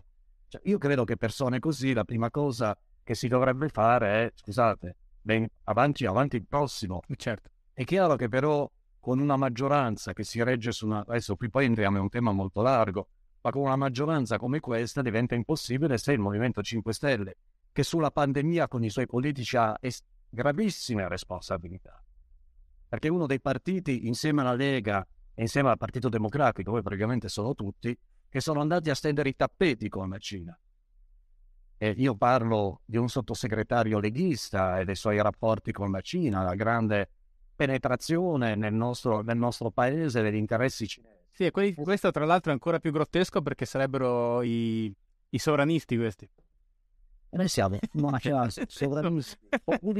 In mezzo c'è il Partito Democratico che, che, insomma cerca, vive nel suo passato mm. e non, non ha capito quanto fosse pericoloso eh, stringere, ma questo è un tema che parte da lontano, stringere accordi con una dittatura. Poi uno può dire, ma se non lo facciamo noi, lo fanno gli altri, con l'economia siamo tagliati fuori. Effettivamente è un tema globale che va affrontato globalmente, però nel momento in cui i fatturati delle aziende sono più importanti della Dichiarazione universale dei diritti dell'uomo, il risultato è la pandemia che distrugge i diritti dell'uomo e anche i fatturati. Ah, infatti, quello che volevo dirti io è che alla, alla fine il problema si, si, pone anche per i fatturati delle aziende, poi sul lungo periodo. Certo, certo. infatti, insomma, eh, non, io eh, nella mia vita professionale eh, mi sono, ho, ho, attraversato il Sahara per raccontare l'epopea dei migranti che arrivano in Europa. Quindi, non, come dire, ho, ho, ho dimostrato di non avere simpatie leghiste. Ma i governatori del nord della Lega, il 4 febbraio del 2020, avevano detto una cosa sacrosanta. Chi arriva dalla Cina deve, italiano o cinese che sia, deve andare in quarantena e il Ministero della Salute, che poche ore prima aveva emanato una circolare che chiedeva ai bidelli delle scuole di controllare che i bambini, quelli dell'asilo, non si passassero il temperino alla matita. Poi ne immaginate com'è possibile una... per prevenire il contagio. Dico, ma allora dai l'ipotesi che ci sia una possibilità di contagio. Tra l'altro, in quei giorni si sapeva ormai della trasmissione da persona a persona. Tra l'altro la si sapeva già da inizio gennaio, grazie allo studio di Shanghai, che è stato al centro clinico chiuso. Ebbene, se c'è un'ipotesi di contagio, allora bisogna prescrivere la quarantena. Il Presidente del Consiglio, Giuseppe Conte, risponde, la situazione è sotto controllo, dovete fidarvi delle persone competenti, francamente abbiamo visto com'è andata, e non dobbiamo danneggiare i nostri imprenditori che lavorano con la Cina. Questo vuol dire che la libertà di un paese che ha pagato col sangue la sua libertà alla fine, durante e alla fine della Seconda Guerra Mondiale è sottomessa al controllo di una dittatura feroce, che è quella cinese. Quando si arriva a dire questo, e cioè dobbiamo ritenere, su, dobbiamo proteggere eh, il, i nostri imprenditori che lavorano con la Cina e ignorare le minime misure, le minime precauzioni di sicurezza sanitaria che la Costituzione affida allo Stato e non è delle regioni, la profilassi internazionale, ebbene è una, è una dichiarazione gravissima, è di una gravità inaudita. Eppure è andata proprio così. Effettivamente tante persone nel loro piccolo hanno preso decisioni drammatiche che poi hanno fatto morire migliaia e migliaia di persone innocenti. E tu accennavi al discorso... Eh, dico una cosa per non essere querelato da queste persone.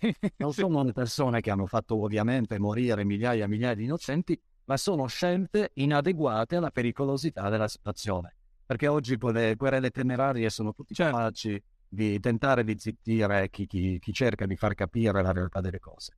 Però non sono, ovviamente non c'è, come dire, eh, non c'è premeditazione in questo, ma l'incompetenza, il timore riverenziale verso, verso un piano strategico che chissà cosa aveva fatto immaginare al nostro governo pechino in quei, in quei mesi col memorandum d'intesa. Eh, è una serie di persone sbagliate nei posti sbagliati e hanno portato indubbiamente a questo risultato che è sotto gli occhi di tutti.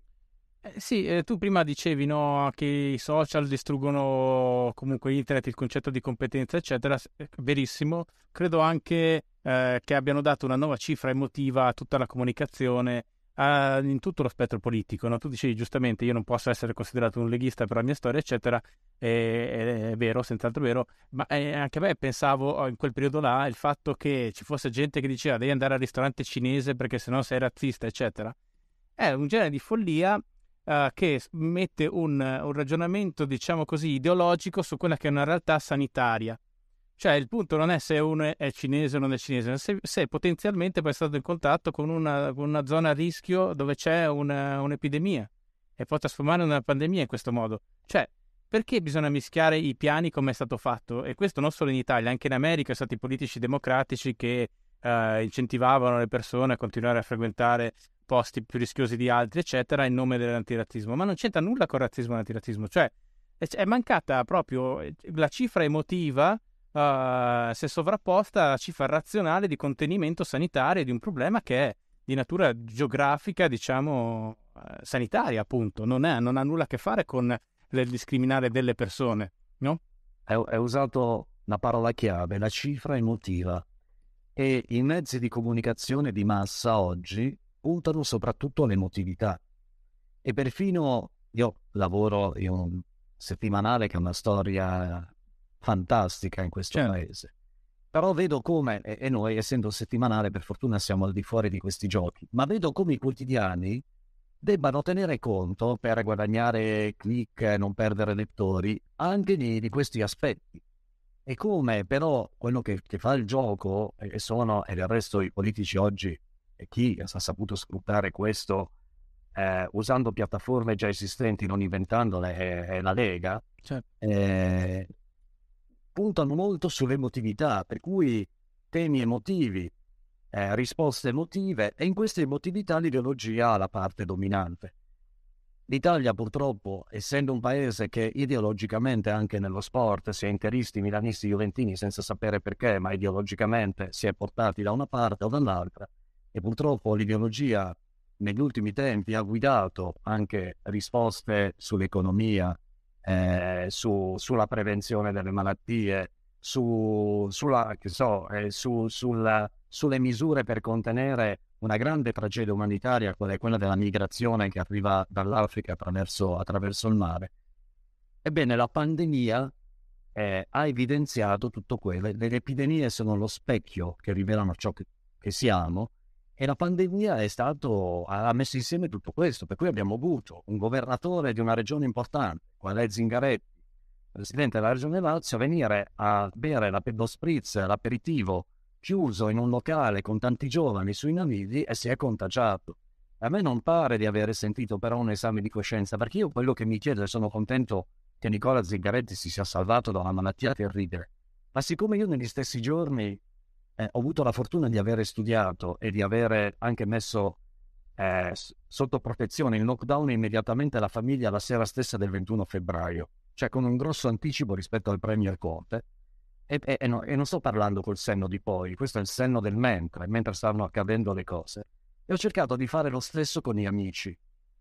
E io ho carissimi amici che in quei giorni, dopo, dopo l'invito di Sala, Milano non si ferma, eh, il sindaco di Bergamo Bergamo corre, eh, governatore eh, che viene a fare lo spritz a Milano, Salvini che dall'aeroporto di Fiumicino dice aprire, aprire, aprire, aprire, chiamano e in per di più una dottoressa dell'ospedale Sacco, vedo che lavora ancora lì, che ha detto l'unica mascherina che dobbiamo mettere è quella di Carnevale, perché eravamo a febbraio 2020, periodo di Carnevale.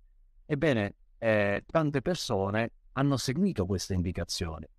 No, non sapevo mai se si sono ammalate e sono morte per aver seguito le indicazioni o no Forse qualche magistrato tenterà di dimostrare la, la, il nesso, non lo so. Intanto sono morte però. In ogni caso persone mi hanno telefonato, amici che avevano detto non vi muovete, è una cosa... Io alla, nella mia famiglia ho detto, senza che i bambini ascoltassero, Dopo la bomba atomica e un terremoto distruttivo in piena notte è la cosa più grave che ci possa capitare. Dobbiamo fermarci. Abbiamo annullato tutto, cene con gli amici, festiccioni di compleanno, due giorni sulla neve, fermi tutti. E l'ho detto anche agli amici. L'ho scritto sulla pagina Facebook, subito, per avere l'immediatezza. Ebbene, molti amici dopo questi interventi hanno telefonato dicendo ma vedi, ma sei solo tu che dice di stare attenti, loro non è pericoloso. Perché? Perché di fronte in quel momento la regione di destra, la regione Lombardia, aveva chiuso Codogno e il governatore Fontana evidentemente forse ancora indirizzato eh, con un buon senso aveva temuto di dover estendere queste chiusure al resto della regione come poi dove avrebbero dovuto fare intempestivamente poi non hanno fatto. E quindi qualcun altro ha pensato che, eh, che a fronte di un'epidemia di destra ci dovesse essere una controepidemia o un'infodemia di sinistra. E quindi ecco quello che è accaduto. Ma... È drammatico quando accade questo. È la morte della scienza. Mm, sì, ma anche del principio di precauzione. Ehm... Tu citavi Milano non si ferma. Se ti ricordi, in quei... quello fu un video veramente tragico e in quei giorni però si moltiplicò cioè, uscirono video analoghi di... che poi durarono qualche giorno, poi furono cancellati, eh, la maggior parte almeno, su altre città. Cioè, era nata la moda della, del video della città che non si ferma. Eh, fu, fu, una cosa diventò virale, non solo me. La, la, cifra, è la cifra emotiva eh, data da un lato, io credo, per l'incompetenza di chi decide di fare questo, perché non si è informato, perché non ha studiato, perché nessuno da vicino eh, gli ha dato le indicazioni che andavano date. E, e però è anche una scelta deliberata di stare sulla, sulla cifra emotiva. Io non ti spiego che cosa devi fare durante la pandemia o l'epidemia, visto che ancora non era stata dichiarata. Ti dico che puoi stare tranquillo perché che hanno deciso di chiudere sono di destra e io sono di sinistra e quindi vengo a bere uno spritz insieme a voi e dimostro così con la mia faccia, la mia salute che non c'è nessun pericolo. E come purtroppo spesso accade, insomma, fin dalla, dalla grande peste ci sono stati episodi di questo tipo, come spesso accade il virus vince e per fortuna alcune persone si sono salvate, ma tante tante altre che hanno seguito questa indicazione purtro- purtroppo non sono qui poi, non sono più qui a raccontare perché hanno scelto di non indossare la mascherina o di andare comunque al circo a giocare a carte con gli amici come avevano sempre fatto. E questo, questo è un passaggio drammatico e determinante che ha fatto da de- queste scelte hanno, sono state il detonatore che hanno fatto esplodere, hanno portato all'estremo, ad estreme conseguenze quanto già in Lombardia si era diffuso e si stava manifestando in quei giorni. Sì, adesso siamo in una situazione che è un po' un lancio di dadi, no? nel senso che si, che mm, si spera di vaccinare più persone possibile, diciamo, prima che arrivi un'altra ondata che altrimenti diciamo sarebbe abbastanza scontata con queste riaperture, no? Cioè il gioco è molto queste due la situazione attuale, dico. Il tema, il tema sociale, economico di categorie danneggiate che da un anno e mezzo praticamente non hanno mezzi di sostentamento è, è fondamentale, quindi bisogna tenere conto di, di queste persone. Eh, allo stesso tempo, però, il segnale, dare il segnale che è finito è molto pericoloso. Io sentivo la radio qualche giorno fa eh, una, su un canale nazionale la domanda a un ascoltatore dove andrai a festeggiare al ristorante il ritorno alla libertà. Purtroppo non possiamo parlare di ritorno alla libertà e stiamo facendo gli stessi errori fatti a febbraio di cui abbiamo appena parlato sullo spritz e così via. E quindi un conto è eh, affrontare la situazione drammatica di piccoli imprenditori, gestori di ristoranti, di locali, di, di bar, di negozi. E, dall'altro però è non dare l'idea che senza il vaccino ci si possa permettere di tornare a come eravamo prima, perché purtroppo non è così, fin tanto che non saremo tutti vaccinati, o la maggioranza delle persone, tra l'altro con un vaccino efficace che non lasci spazio alle varianti e che, e che, abbia dimostrato di funzionare anche a fronte di, delle prime varianti che si sono manifestate.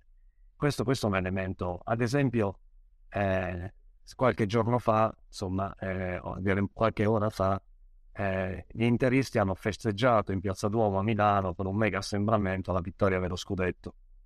È chiaro che quando 30.000 persone spontaneamente si riversano in strada, lo fanno per, in una situazione del genere, e vanno in una piazza senza mascherina a ridosso in mezzo all'altra gente, lo fanno perché non sono competenti, non sono stati ben informati, se ne fregano comunque sia, a me non può capitare, tanto succede solo ai vecchietti, e le motivazioni sono tante. E io capisco l'autorità, il prefetto, il questore, quando dicono ma noi non potevamo fermarli, perché se avessimo avuto messo delle transenne o avessimo fatto delle cariche con 30.000 persone, compresi i bambini che stavano in mezzo, a quel punto puoi solo lasciare arrivare la marea umana.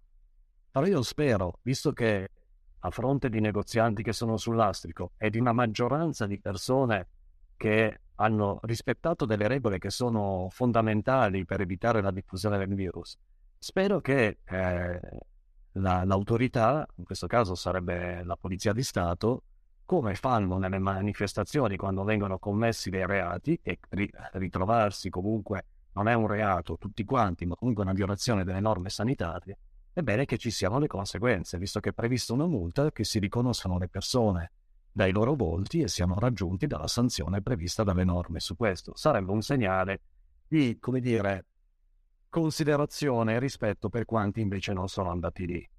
Eh, poi ci sono tanti, tanti, tanti motivi, ad esempio degli amici ristoratori di Roma ho scoperto ieri che possono servire soltanto all'aperto dove hanno cinque tavolini. E mentre eh, a febbraio, quando tranne la zona di Roma, tutto intorno, ormai stavamo andando in zona rossa, avevo la possibilità di servire tutti al chiuso. E quindi ci sono tante contraddizioni. Un'altra contraddizione, ma perché ai commercianti è stata ordinata la chiusura?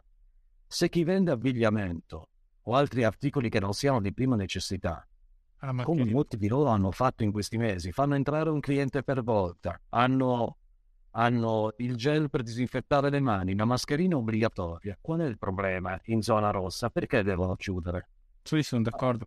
Allora, e anche qui abbiamo veramente tante piccole incompetenze che poi portano alla regola generale e portano alla rabbia sociale, perché poi le persone subiscono e capiscono che non c'è un senso logico in questa difficoltà che devono affrontare, per cui poi c'è il timore appunto che ci sia una esplosione di protesta sociale a fronte di, di provvedimenti. E qualcuno, sempre stando sulle cifre emotive, ovviamente fomenta tutto questo per ricavare consenso, per forsi in, una, in, una, in un orientamento parlamentare, quindi aprite, aprite, aprite, eh, aprite con sicurezza. Ma abbiamo visto che la sicurezza e le aperture indiscriminate con gli affollamenti possono essere pericolose.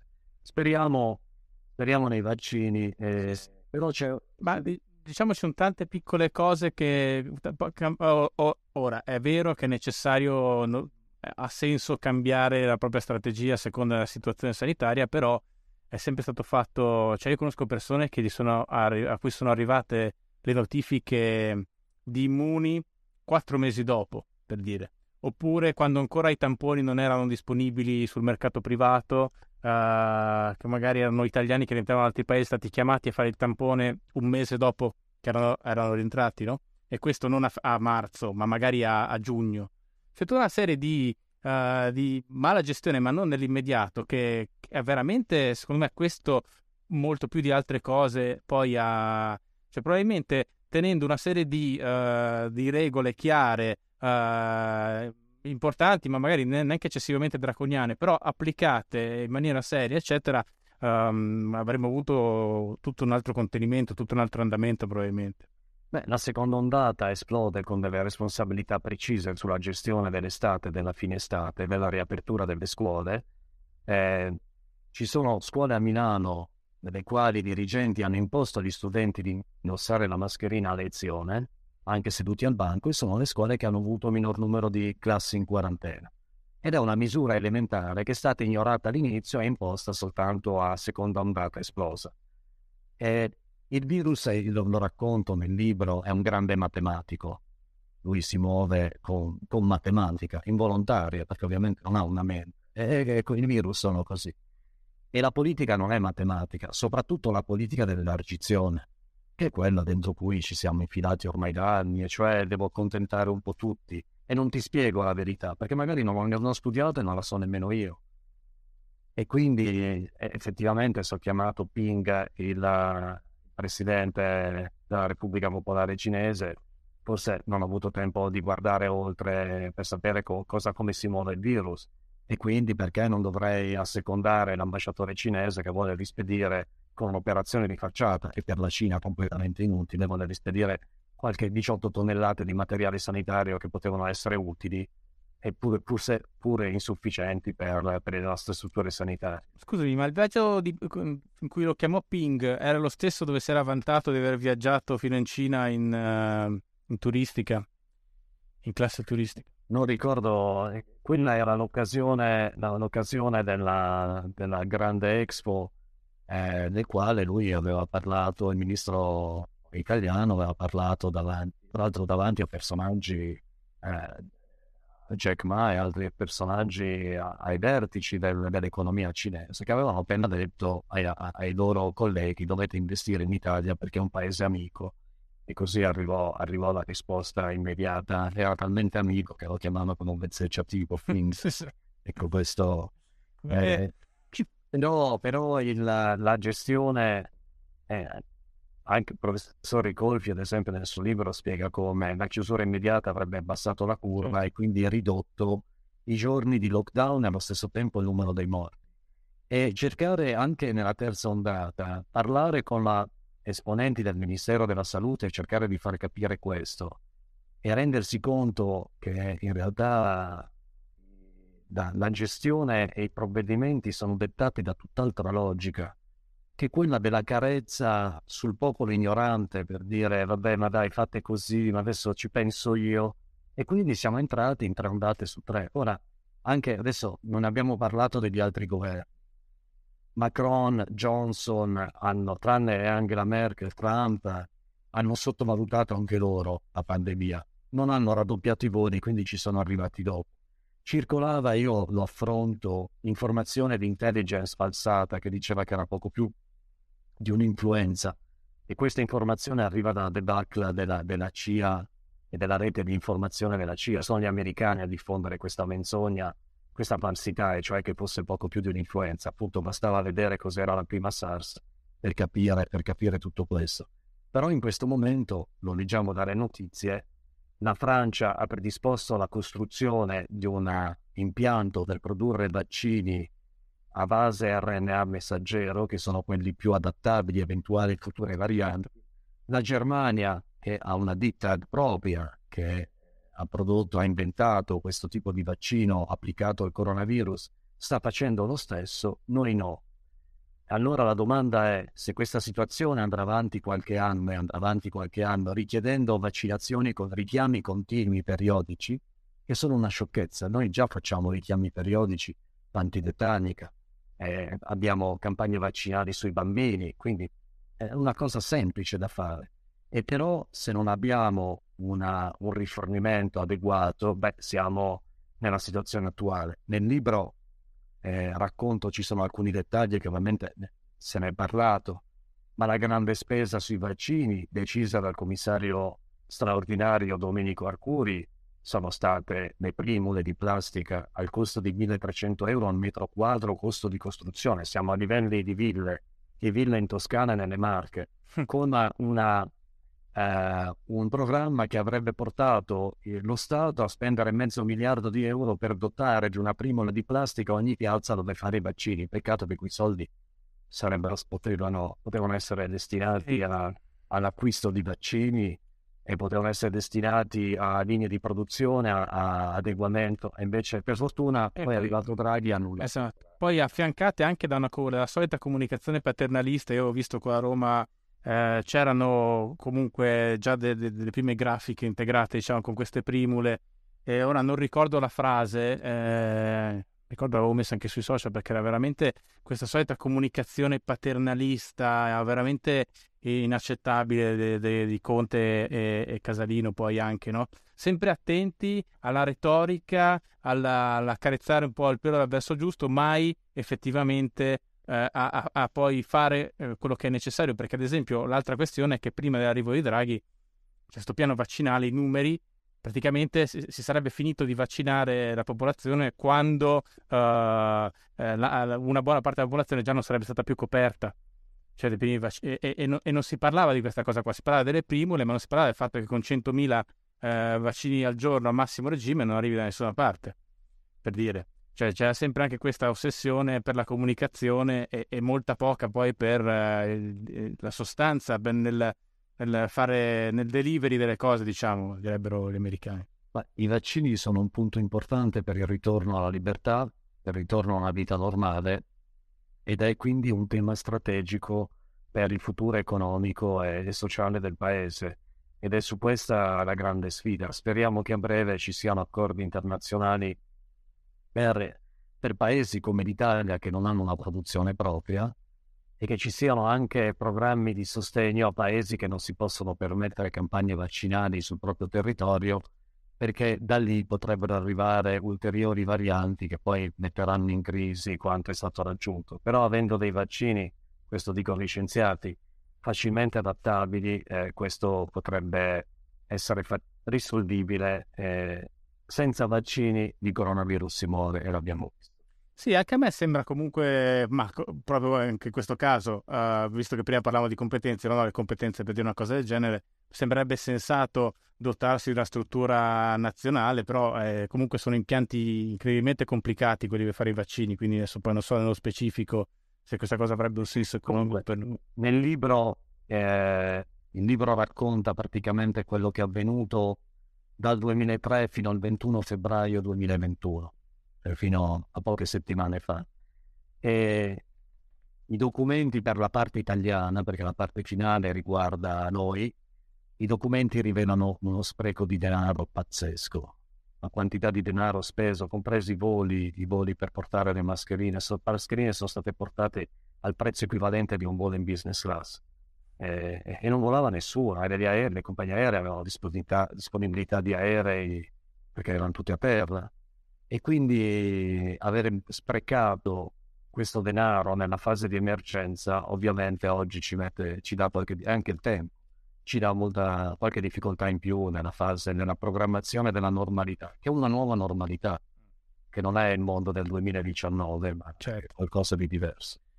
Va bene Fabrizio, um, allora questo è il tuo libro, L'infinito errore, abbiamo parlato a lungo ma in realtà il libro è molto più articolato e profondo di così, cioè nel senso c'è, non abbiamo detto, non dico quasi niente, ma veramente per chi lo vuole leggere c'è tantissimo altro, tra cui anche secondo me delle pagine molto interessanti su quello che succede agli oppositori politici in Cina, eh, ma non solo, ci sono insomma t- tante altre cose. È edito La nave di Teseo, lo trovate nel link qua sotto eh, nella descrizione che lo state guardando su YouTube oppure ascoltando sui canali podcast. E mm, questo è quanto. Ti ringrazio Fab- Fabrizio. Grazie a voi e un abbraccio a tutti. Ciao, buona giornata. Ciao, altrettanto. Grazie per aver ascoltato anche questo episodio di PDR. Se apprezzi PDR e vuoi farmelo sapere, votalo su Spotify o sulla piattaforma da cui lo stai sentendo. Questo aiuta anche la sua diffusione. Se sei interessato ad approfondire i temi delle puntate, trovi anche il link ai libri degli ospiti e quello al mio ultimo libro, Il fuoco invisibile, giunto alla quarta ristampa e vincitore del premio Sandro Nofri per il miglior reportage narrativo. Trovi anche il link alla mia newsletter che ti permette di ricevere aggiornamenti sugli eventi, sugli articoli e sulle nuove puntate del podcast. A presto!